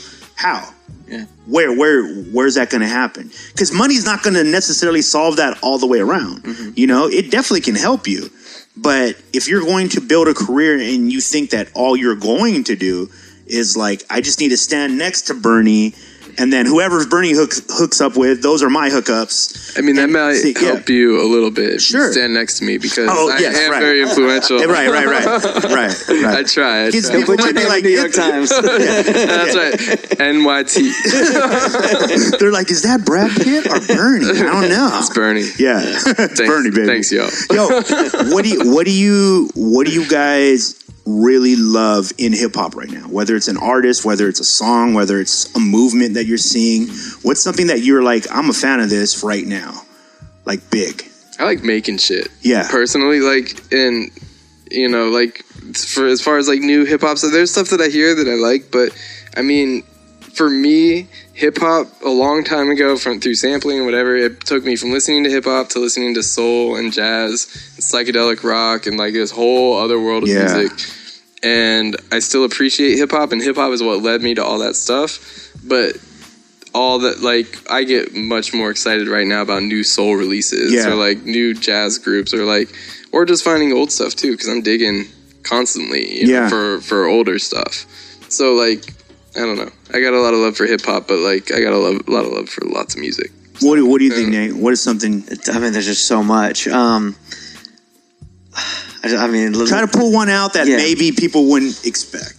Well, I, honestly, like my favorite rapper for the past like two years has been Boogie. Yes. And I don't mean Yes. to just ride that Yeah. wave, but like, I mean, three years ago I saw him at a show, talked to him a little bit, just been talking to his his engineer and trying Yeah. to like just get a fe- like feel their essence, and then to see him get signed to Interscope. Two years later, you know, he comes out when after uh, Eminem does the like the Donald Trump piece, Right, right, right, right. and they had the cipher. You know, like to see him on that, and then to see him rock live in L.A. and then bring on Kemba, this kid Kemba, you Yeah. gotta be listening to. Ooh, Really? He signed a Red Bull, but Yeah. dude's ill. Um, and uh, just that, like, there's something about a young man who can take the very real stories of, of being in Compton. I'm teaching in Compton for Sure. two years, like, Yeah. connecting me to that city in a way where I just have mad love for Right. it. And you can to tell hear those real or not. stories. Yeah, you know what I mean? Like, like to hear those stories, and he does something that he translates those stories in a way that anyone can connect with. And he tran and his his producers um Kiel and uh Dart like these guys they're sampling but they're also using some of the sounds from the new music. And like they're able to bridge that gap. To me there's something so powerful to translate multi-generational God, and I got you, multicultural and multi like experiential that's not even a word but like right i mean Yeah, to me yeah. there's power in again human connection Yeah. that breaks down some of these walls and that's not even my genre subgenre of hip hop Right. but i'm so excited to tell people about it because it moves me Yeah. you know? yeah. so Wow. like, he he has done something to me that made me feel alive you know what i mean in Man, I his thought you said I did something to you. you do too okay. What about you, 1019? Um, you know what? I'm really, uh, I think I really dig. Rap is real big right now, mm-hmm. so I think I, I really, I really enjoy it, man. As as much as it seems fragmented, and it is, mm-hmm. I, I enjoy that there's a lane for older artists. Mm-hmm. I I enjoy that there's a lane for young cats. Yeah. you know. Yeah. and I'm looking at it like, yo, this is wild. There's you got a couple different generations, and it's all going. Yeah. You know that Yes. Jay, that Jay Z record was was hitting last. Right, You know what right. I'm saying? Like that shit was hitting. Yeah. I don't know if we've ever had in the history of rap, you know, somebody Jay Z's age hitting. Yeah. Do, do- do you know what I'm saying? Usually we they kind of fade into the background. Yeah. You know what I'm saying? But that that record was out there with um I don't even know, but you know, maybe I don't know, Lil Yachty. You know what I'm saying? Yes. Like that they were they're competing The fact that they can exist at they're the same existing. time. They're existing yeah. existing in the same space, Yeah. man. Um, I, I really enjoy that because that feels like new ground, new territory that um, I haven't experienced in rap ever. That's awesome. You know what I mean? Yeah. So I, I I dig that aspect of it, man. Yeah. Right now, the most. Because there wasn't really the older generation. Never, Because man. everybody was Never. young. Never. Yeah, absolutely, yeah, yeah, yeah. absolutely, Yep. Yeah. absolutely. Yeah, again, it's it's it's been super interesting to watch hip hop become an adult, you know, and it, it's it is really dope too to see because this is like when I would hear like uh, oh it's a young man's game, it's a young man's game, right? And then I would have like friends that are like in their 30s and I'm like they seem to be out there still. Like you guys forget that. Absolutely. Like that's kind of when you start to like discover exactly who you are. You, You finally get start to get it You- down a yeah, little bit. you settle you know? into your shit. Yeah. Yeah. and and to me, that's usually that's the time of life that's my favorite for people that make music in all genres. Yeah. I love that time right when you can you come to a point where you're like youth is not like that's not what I'm speaking to anymore. I, I went through that because youth is is a struggle. It is what mm-hmm. it is. You know what I mean? Like it is a gr- it's our biggest growing period, right? But once you start to develop philosophies and you and you can back them up now and you can talk about them, that's to me the most interesting music even if there's no words on it. Even if it's coming from a producer because you've heard you can hear what they've learned. Yeah. Right? Where I think for the most part, you know, uh, like I, I have like people in my own like Rick and Kali are very Yeah. traditional, come from a very traditional background, and we're always if we're on tour or we're we're doing whatever, we're always like having those debates, right? Like you know what what matters, what's going on, and having people that are such come from a traditional minds starting to see like uh okay it, that just really doesn't even have anything to do with me like it literally doesn't have anything to do with you Yeah. like i've always said that like this- i uh, somebody said the other day the dude was 30 and he was like i've never even heard a Tekashi 69 record that's probably good because it'd be weird. It'd be kind of Well, weird if you're just buying 16 year old records. What Yeah. is he saying to you Yeah. Yeah. as a 30 that you even have an issue with? it? Yeah.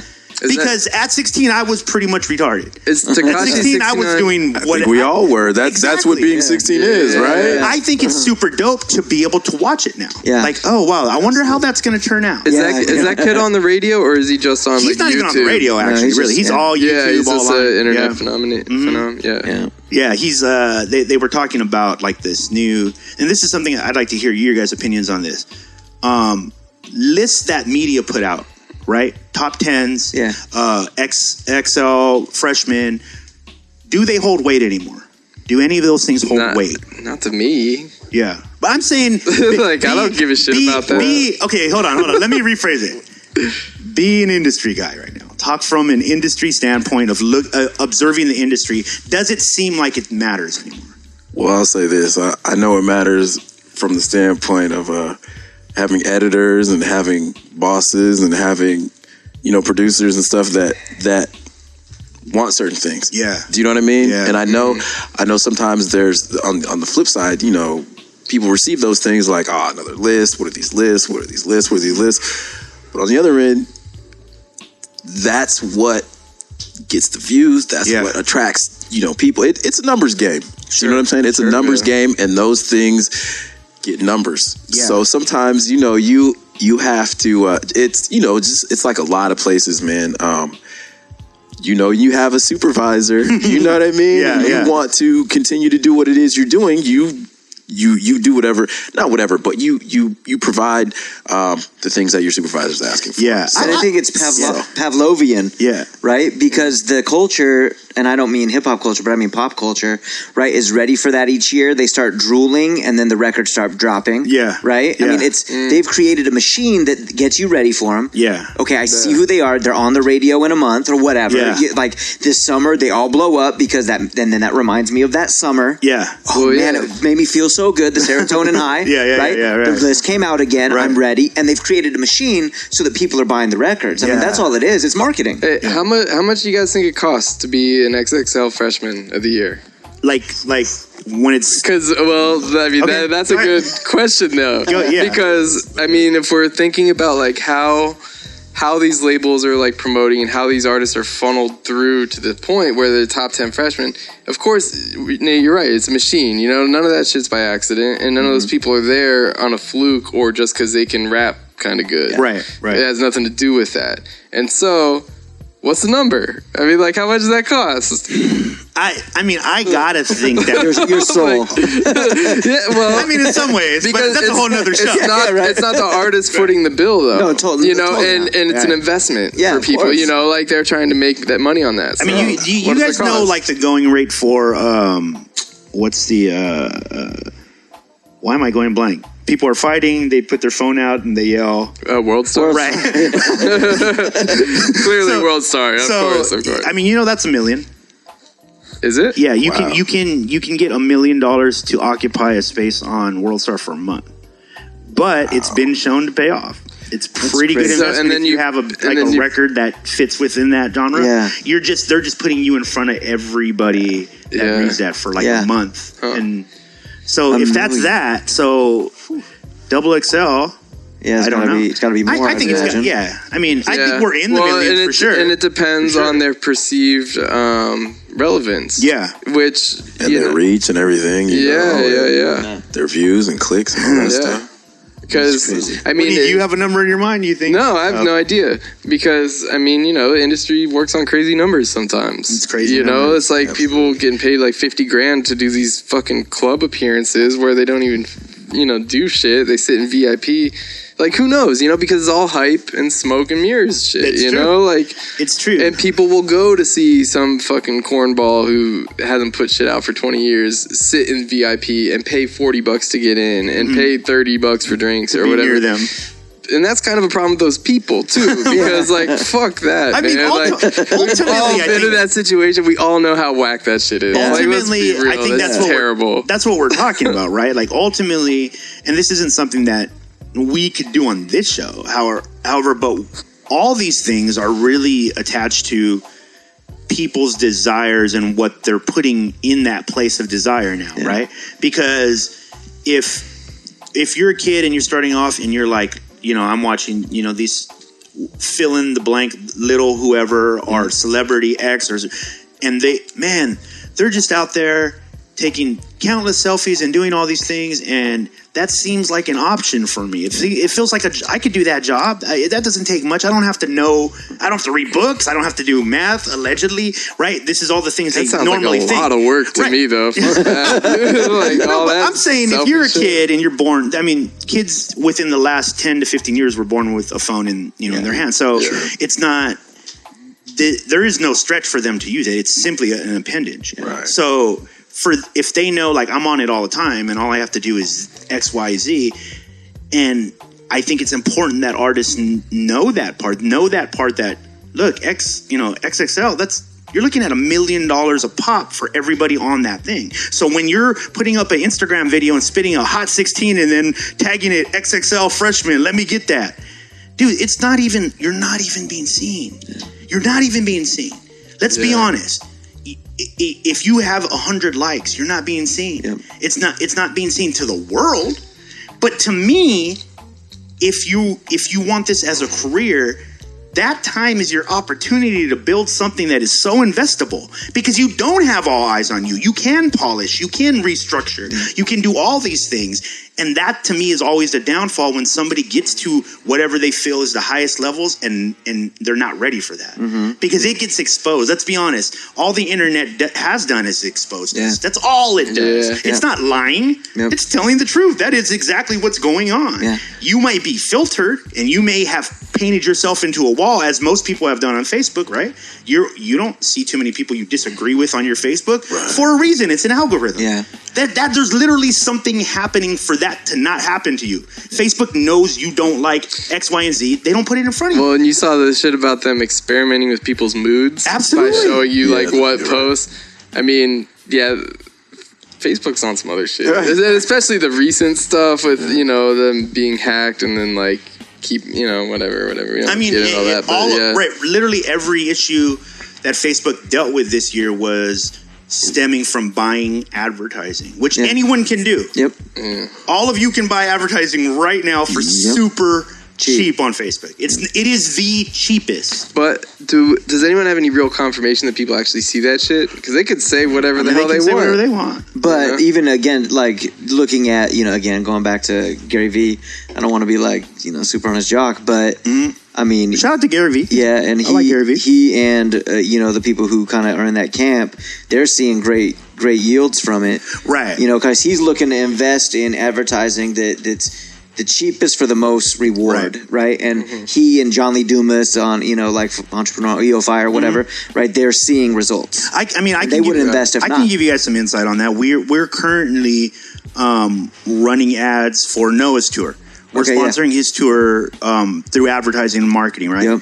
It works. Yeah. He he called me today and he's like, "Yo, because we hit like we we've been trying to experiment on smaller cities like Cathedral City. They were in Cathedral City, right? Mm. Which is in the middle of nowhere, and not a whole lot goes on there Yeah, we just hit it hard with Instagram marketing all day to because you can specify it all the way down to within miles radius yeah. to people who like specific hip hop. Hip hop right. from yeah. 16 to 35 16. and yeah, yeah, yeah. and we did it and it absolutely works. Yeah. Uh, uh, Lisa who's Noah's partner was like, "Yo, cuz I asked her, "Can you ask people Hey, how'd you hear about this? And everybody was like, yo, we saw it on Instagram or, you know, it came through the platform collection feed or whatever.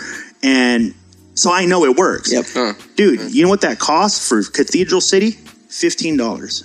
Nice. Cost $15. So, so, so yeah. if you can get that part down, it's a learning curve. Trust me. It took us a year to be able to spend fifteen dollars and get that of it, just a year of going at it studying, but it's possible. Yeah. I know it's possible. So does that go back into the niche thing? It, like, it, were, you, were you casting a wide net before, and then you're like, you know, let's yes. let's zone in to this Absolutely. very mm-hmm. specific targeted market? Absolutely. Like we, it was just a process of elimination for us. Right, you know, right, uh, right. Uh, first we would we, we would throw out a net like hip hop fans, but nowadays that means totally different things than Yeah, we yeah, thought. yeah, yeah. Like that was like us Absolutely. going like, oh, hip hop, yeah, everybody. absolutely. They were just like, what? What are these artists you have on platform collection? That's hip hop. I didn't know that was hip hop because you know they're they're into other stuff. So we had to get very specific. I, I I'll mark it right after an, a specific artist because I know like that artist, people who like that artist would be open to this, and that helps us experiment. And it also the way we like to think of it, it helps us sneak like our artist into the in front of people who may not have normally been open to Yeah, yeah. Right. or not known the existence Totally. simply by using the power of the algorithm mm-hmm. because that algorithm's not ours Yep. we just learn how to use it but Yep. they provide it Yep. Yeah. so I do know that works. So if that works, going back to like the youth, like a kid just heard that right now. Oh shit, fifteen dollars. Like oh shit, I have forty dollars. I get forty dollars for you know every Friday. Yeah, yeah. I could kill it. Yes, you could kill it. Right. You could absolutely kill it. Yep. But what will happen undoubtedly if we had done that for Noah's tour and Noah's tour sucked, we would have just brought a bunch of eyes to something that is not ready, and you don't get those people back. Yeah, yeah. Mm. You got Yeah. one shot yeah, at them. yeah, yeah. So that fifteen dollars might sound like a little, but you better realize how it's being used and what you're actually buying. Yep. You're buying their time. Attention. Yeah. That's all you're doing. And if you can't fill that time with something that they can walk away from, and luckily, I mean, Noah is not a hard sell, No. right? You, if you see Noah perform, you it's like church. Yeah. You come out of there and you're sweating, and you're like, "Holy fuck, I love hip hop." Yep. You know. Yep. But we knew that he was a, an artist that we, and plus he's not. Noah can bar out, but he's not doing that right now. Yeah. He's making music about energy. Yep. That's all he's doing. He's re- repetitive hooks, big big beats, but it but I know where that it comes from. Mm-hmm. You know what I mean? Like he's making that's the authentic Noah. You talk to Noah, all he talks about is being positive.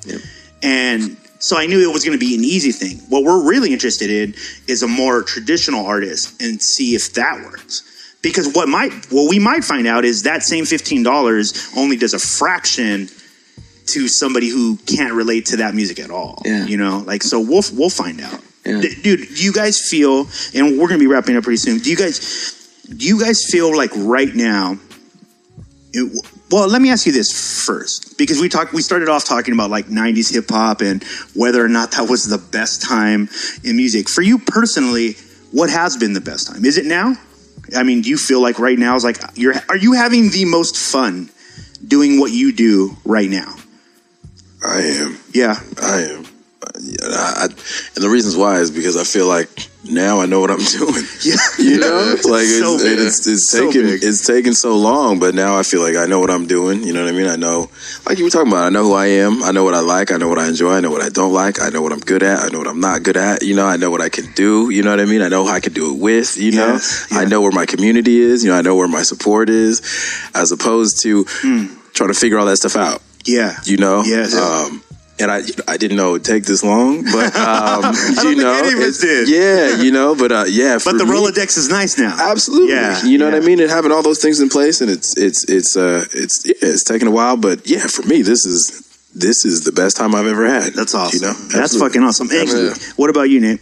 Yeah, I think I'm in the same boat. Yeah. You know, I just turned 38, and uh, I, I, every year has gotten better. Yeah. So, like, as a husband, I'm better. As a father, I'm better. As a teacher, I'm better, and I enjoy teaching more than I ever have after 10 years. Dope. Like, um, and there have been some like literal goosebump moments at shows like Yeah. yeah, different at BattleBot and at. Uh, um, you know, over at uh, Hip Hop House at Yeah. the AC Lounge or whatever.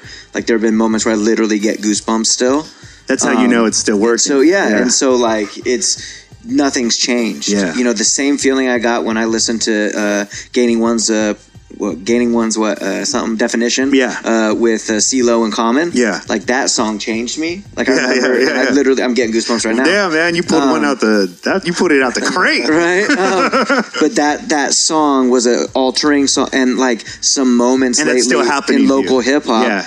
Has done that. Even like uh, uh, "Leave It All Behind," uh, Rick Scales and Ralph Quasar. Yeah, right? like yeah. there are some record, moments yeah. when the songs change in that album or that EP. Like I get goosebumps. Yeah. I get goosebumps when Odessa Kane's playing his new music Yeah. out his car speakers at three in the morning after BattleBot. And and li- Bernie's almost like, what the fuck? Um, almost I wonder which ones he played. but like literally hmm. almost being almost being able to like cry like I cried listening to hip hop Yeah. still. Yeah. I'll be Yeah. at No home doubt. three in the morning. Like I gotta work it. I gotta get up at five for work. Yeah. Three in the morning, writing an article, listening to next week's you know artist or whatever that I'm gonna interview. Yeah. and like literally like weeping because the music hits me so hard. Like I feel alive right That's now. dope. And you know like so every That's year super- gets better. yeah. What about you, Bernie? Yeah, I mean, you know. I mean, you're you're nearing another. For people who don't know, you're. I mean, you're in the lab right now creating a record. Yeah, yeah, yeah, yeah. With, um, With the Odessa Kane? aforementioned Odessa, Yeah. who's apparently playing our shit all over town. Hey, I didn't say what he was playing either. yeah, I know, I. Don't worry, Bernie's playing Am I gonna get in for me. trouble? Yeah, now I'm like this motherfucker. nah, um, but to be honest, you know, when we we were talking earlier, and I say I I like kind of stepped back for a little bit because I was busy with the shop. I mean, what had happened, what I got back into creating stuff was I had given Odessa a bunch of beats a couple years prior.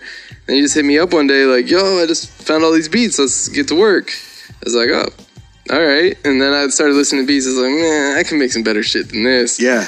you know and so and then, so then that got me back into it like working on shit heavily so now i'm working on stuff pretty much every day we're recording once a week um and i've been but i mean what's most exciting for me now i'd say is that i'm just expanding what I do more. Yeah. You know, like so as whereas I used to just sample and no no knock on sampling because I love sampling. Yeah, You know, and some of my favorite producers. You know, it's it's But such a artistically, great- you've grown.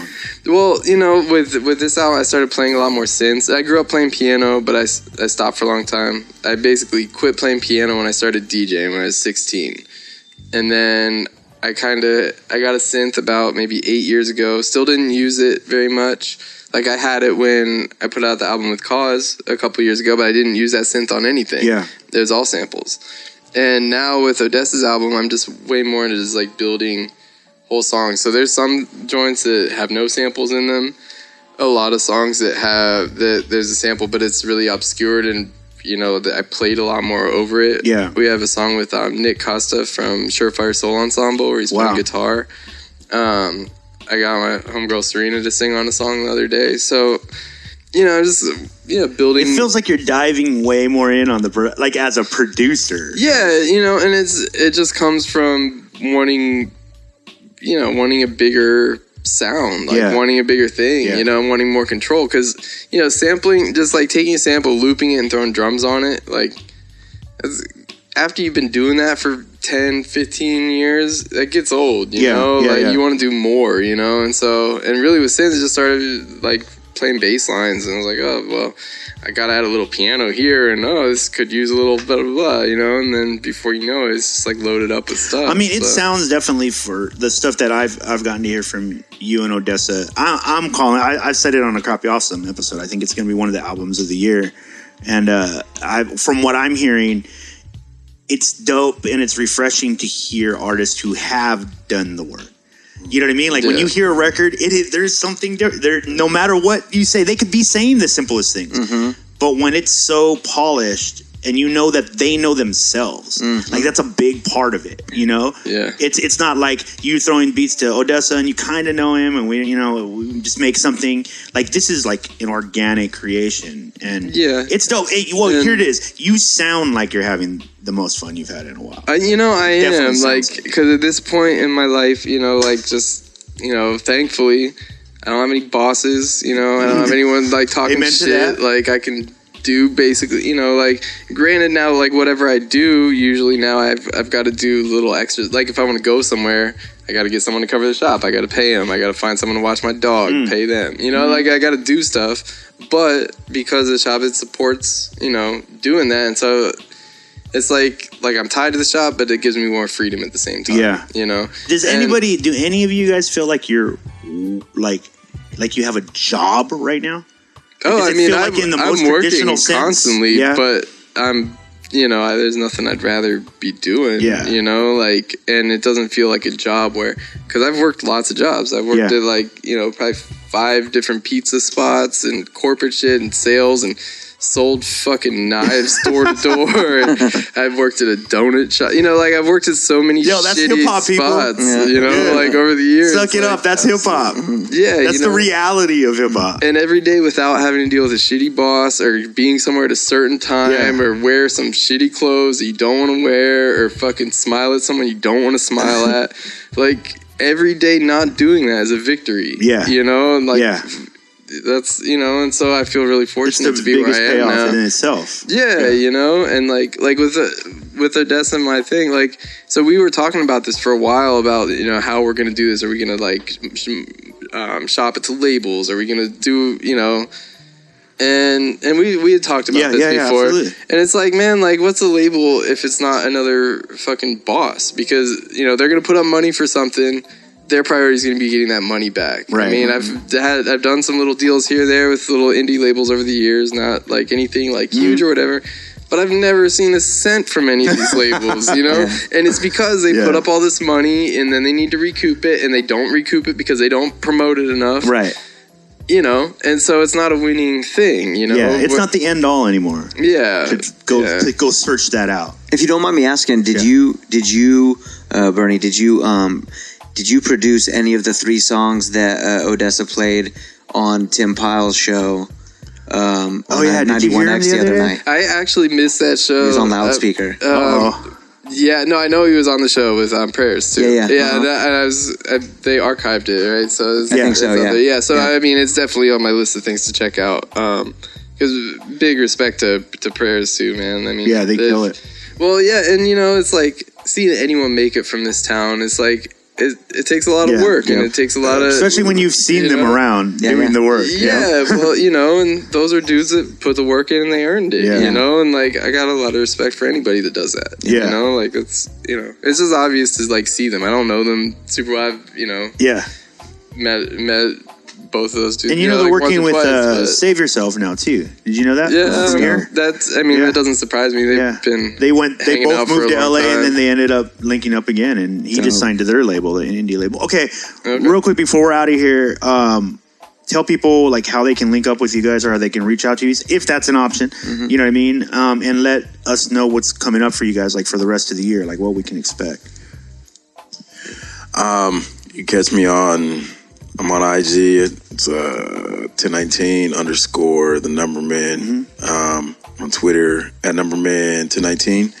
Um, what's coming up the rest of the year? I'm gonna be I'm gonna be writing. You catch me on San Diego. Yeah. Comes on um, Saturdays after SNL. So you catch me on. You know, catch me on there interviewing cats. Um, That's TV. TV, Yeah, yeah. Um, you can catch uh, like musically. I'm probably just gonna keep pushing this project that uh, I got out right now. So Yeah. doing some shows and stuff. You know, so catch me out here at 1019. Yo, man, don't throw it out like it's just a little project. It is a critically acclaimed project. I keep picking up fucking papers and hearing how it's critically acclaimed project. I appreciate that. Yeah. Thank you, man. Um, so keep pushing that. Solis to Paris days. Um, yeah. So check check for all those things. Check for me um, those places. Indeed. yeah, Nate. Um, SD loves hip hop everywhere. um, sir. SDloveshiphop.com is probably the, the base. Yes. Um, throw in this Locksmith show uh, with Jay Lately. Quincy White just got signed to it, and I think he's doing some stuff. I think Sway signed him or something. That's just some background noise. I Wow. don't even know. Sway Yeah. signs Um, people. I don't know. I, I think, he, I think Everyone signs somebody now. Well, I think I think Sway has like a label, on the, you know, like that, Okay. that he's you know at least investing in. Um, so uh, Quincy White, and then uh, uh, uh, Leon the God, and then from the town, it's you know it's Odessa Canaan and Felt One. Yeah. Um, is uh, Rick Scales, Ralph Quasar, 18 Scales, and then it's also Mickey Vale. And it's a birthday, happy birthday, Mickey. yeah, Um, Mickey Vale. But all um, those Yeah. people. yeah, that's on April 26th. It's a Thursday April night 26th. at the Merrow. Please come through. San Diego, if you're in the Um, San Diego or Southern California area, please come out for that. Yeah. Yeah, so that's huge, you know. Yeah. Because if that if that sustains itself, we can keep doing stuff like that. And then um, I want as many people as possible to reach out to me and come come work with my students in my classroom. Dope. I just had a visual Yeah, artist. out there. That's yeah, yeah. dope. I just had a visual artist come through. Uh, she she teaches at City College at, at Berkeley. Jay Jay Braman, um, Jenny. She uh, taught my students how to turned their uh, narratives into visual narratives. They did six panels with Wow. uh, charcoal, Wow. and some of the work that came out. I'm goosebumps again right now. Um, my students are able to communicate in a way that they haven't been given a voice, and it's like uh, uh, or given. Tools to use their voice because Yeah. they have a voice, um, and so they have a new language they can speak in. And so, like, I want you know people coming through. Ro- Jay, uh, Real J has come through. Dope. He worked with my uh, middle schoolers last year. And they can just hit you up like on Instagram, Yeah, like if, anyway, if yeah. they're like an artist in LA or SD loves somebody that would love Please. to come and talk to your SD students. loves hip hop anywhere. Reach out at Awesome. Gmail. You know, whatever. That's amazing, Yeah, dude. I would love it. Bernie, Cool. So um, tell them about the store first. catch me at the shop. Yep. Um, Beatbox Records, 21, 21, 2146 Logan Avenue. It's right by Chicano Park, San Diego. San Diego. This is like just south of downtown. I'm there three or four days a week usually. My other guy, um, Ill Poetic, is there Wednesdays and Thursdays. I'm there every other day, except closed Mondays. But I'm there. Um, we've been doing a night called um, Seance Yeah. third Sunday of the month at Kava Lounge with Ill Poetic, um, Ill Atmospherics, really dope live group from um, from Ohio originally, but they're out of LA right now. A lot of guest musicians from like Surefire Soul Ensemble, from from a lot of good groups around town. And it's a, basically what it is. It's a, it's a live band atmosphere where they'll have guest MCs and guest artists come through. Yes, in a very yes. organic way. It feels like very organic. with um, so the the main MCs to come through are Odessa and Rick. Yeah. um, and they've been the two, you know, most consistently coming through. But other other folks come through too as well. It's kind of an open thing, but it's also a highly skilled thing. Mm-hmm. Not as like a like you know like oh you're not good enough, but like everyone's shredding at that. Yeah. So I would you know, suggest bring that you go watch bring it, first. to any artist, Or- go watch it, take it in, and then and then. But if you're dope, you're Yeah. dope. Yeah. And you know, like we had a dude come up one time. Nobody knew this guy. And he's like, "Oh, let me get the mic. Let me get the mic." And um, Tim Milford, he's like, "Okay." He gave him the mic, and dude was dope. He was singing and rapping and doing all this shit. That's awesome. And then after he got off the mic, he's like, "Yo, let me get on the drums." And Carlos, who's the drummer, is a fucking beast. Yeah. And like, you don't really want to fuck with Carlos because that dude is sick Yeah. with it. And this dude got on and murdered it on the drums That's awesome. and you know so it's like if you got that confidence and like you you know people up there because carlos could tell he's like okay this dude's he's not just blowing smoke like Yeah. he wouldn't be doing that He's Yeah. been seeing me play all night like he can he can hold it down all right sure you know it's an open thing it's i look at it like an industry night for musicians That's pretty awesome. much because it's just chill you know like we get down so we do that third sundays at Kava Lounge, no cover and we also a different group of music. Oh, and I'm just on the turntable, just scratching. Dope. Um, and then I do a different night, first Sunday at Kava Lounge, which is a different group of musicians. Odessa and Rick still roll through usually. More on the like uh, Latin um, Chicano vibes. Um, Dope. Really, yeah, really dope. That, was, that one's led by um, Paul Lopez. and that's on Really, what, what what days of the month? First Sunday First at Kava Lounge. And by the way, if you guys are it's listening to every this, other Sunday. Yeah, if you're listening to this on iTunes, Stitcher, TuneIn Radio, Speaker, or wherever you find podcasts or streaming music, go to platformcollection.com right now. We'll make sure we have all these people's uh, uh, links so you guys can just click them and go right over there. Especially if you're listening on Yeah. iTunes, go over to platformformcollection.com. When you guys Yeah. are overlapping with Hip Hop Weds coming up soon, right? Next yes. month? Yeah. yeah, yeah, yeah. So yeah, so Seance will be featured featured on that, and I think in general because a lot of people, you know, like you mentioned Kali earlier, a lot of people have come through the Sunday night and they see how dope it is. But the thing is that it's still kind of a fresh thing. We've, I mean, we've done probably like five or six of them, and so it's you know, as we all know, San Diego might be a little sleepy sometimes. You know, like you can't just hit people with a dope show and expect them to come. You got to hit them with like 30 dope shows, and then they'll slowly start to filter in. Like, oh, I, I can't believe I didn't know about this. yeah. As San Diego Yeah, San can Diego do, does. you know? This is yeah, how we do out here. Yeah. we take some convincing. Oh, big time. we really like to be at home. Just stumble. like, oh wow, this is this is really good. Yeah. Sorry, Yeah. people. San Diego's really nice. There's a lot of shit to do. Yep. Guys, Yeah. Thank you so much, man. Yeah. Thank you. I, I hope you guys can all come back. It'd be amazing to have you guys come back on. I hope it's. I, I kind of feel like you guys are going to be like my go-to when I get like some some big topics coming on because I want to. I, I feel like this is a really good mix of experience and um, just like the work ethic in the room is off the charts. I, I know what you guys do. I respect everything you guys do. I'm looking forward to an amazing record from Bernie and Odessa, 1019. It's super dope. This is the first time I got to meet you. I, in fact, I, I got to tell you Nice this. to meet you, man. I got to tell you this. One of the things um, I I had heard about you forever, right? Like, and and I used to go downtown to um, what was it, Ole Madrid, and then right next to it. And even in Ole Madrid, and then right next to it, there was a, I forget the name of the spot. I think you named it earlier, actually. You said something uh, about a spot where he used to play at. But anyways, Yeah. you were the first guy. You, Parker, a couple other people were the first people that I saw like in downtown San Diego that occasionally would pop up at like at a club or like at a and and I was at the time getting into hip hop. I was like, wow, how do you how do you even do that? Like, because I didn't see it because at the time there wasn't a lot of hip hop down there, Right, right? right, right. But you guys you guys were able to get into that into this pocket and into this promotion area that wasn't being touched by a lot of hip hop. And I don't know if you know this. I've talked to Parker about this. I feel, as someone who's studied San Diego hip hop forever, you guys helped a lot. You guys helped by kicking down that door because now it's more of a common thing, right? It, but we needed somebody to get in there. We needed somebody to show like this is this can be done, right? I feel like if you guys don't do what you do back when you guys were first starting out, then we don't have a seance right now. We don't have like a hip hop right now.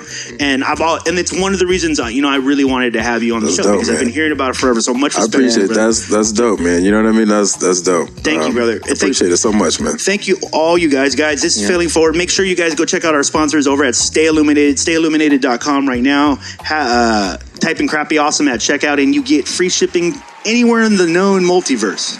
is from what they're telling me. So let them prove it. You know, order from Mars or something. I don't know. Crappy awesome at checkout. Guys, thank you so much. And uh, we'll, we'll see you guys next time. Failing Forward. Yeah, much love. Thank you. Indeed. This concludes this week's episode of Failing Forward. Yeah, bish.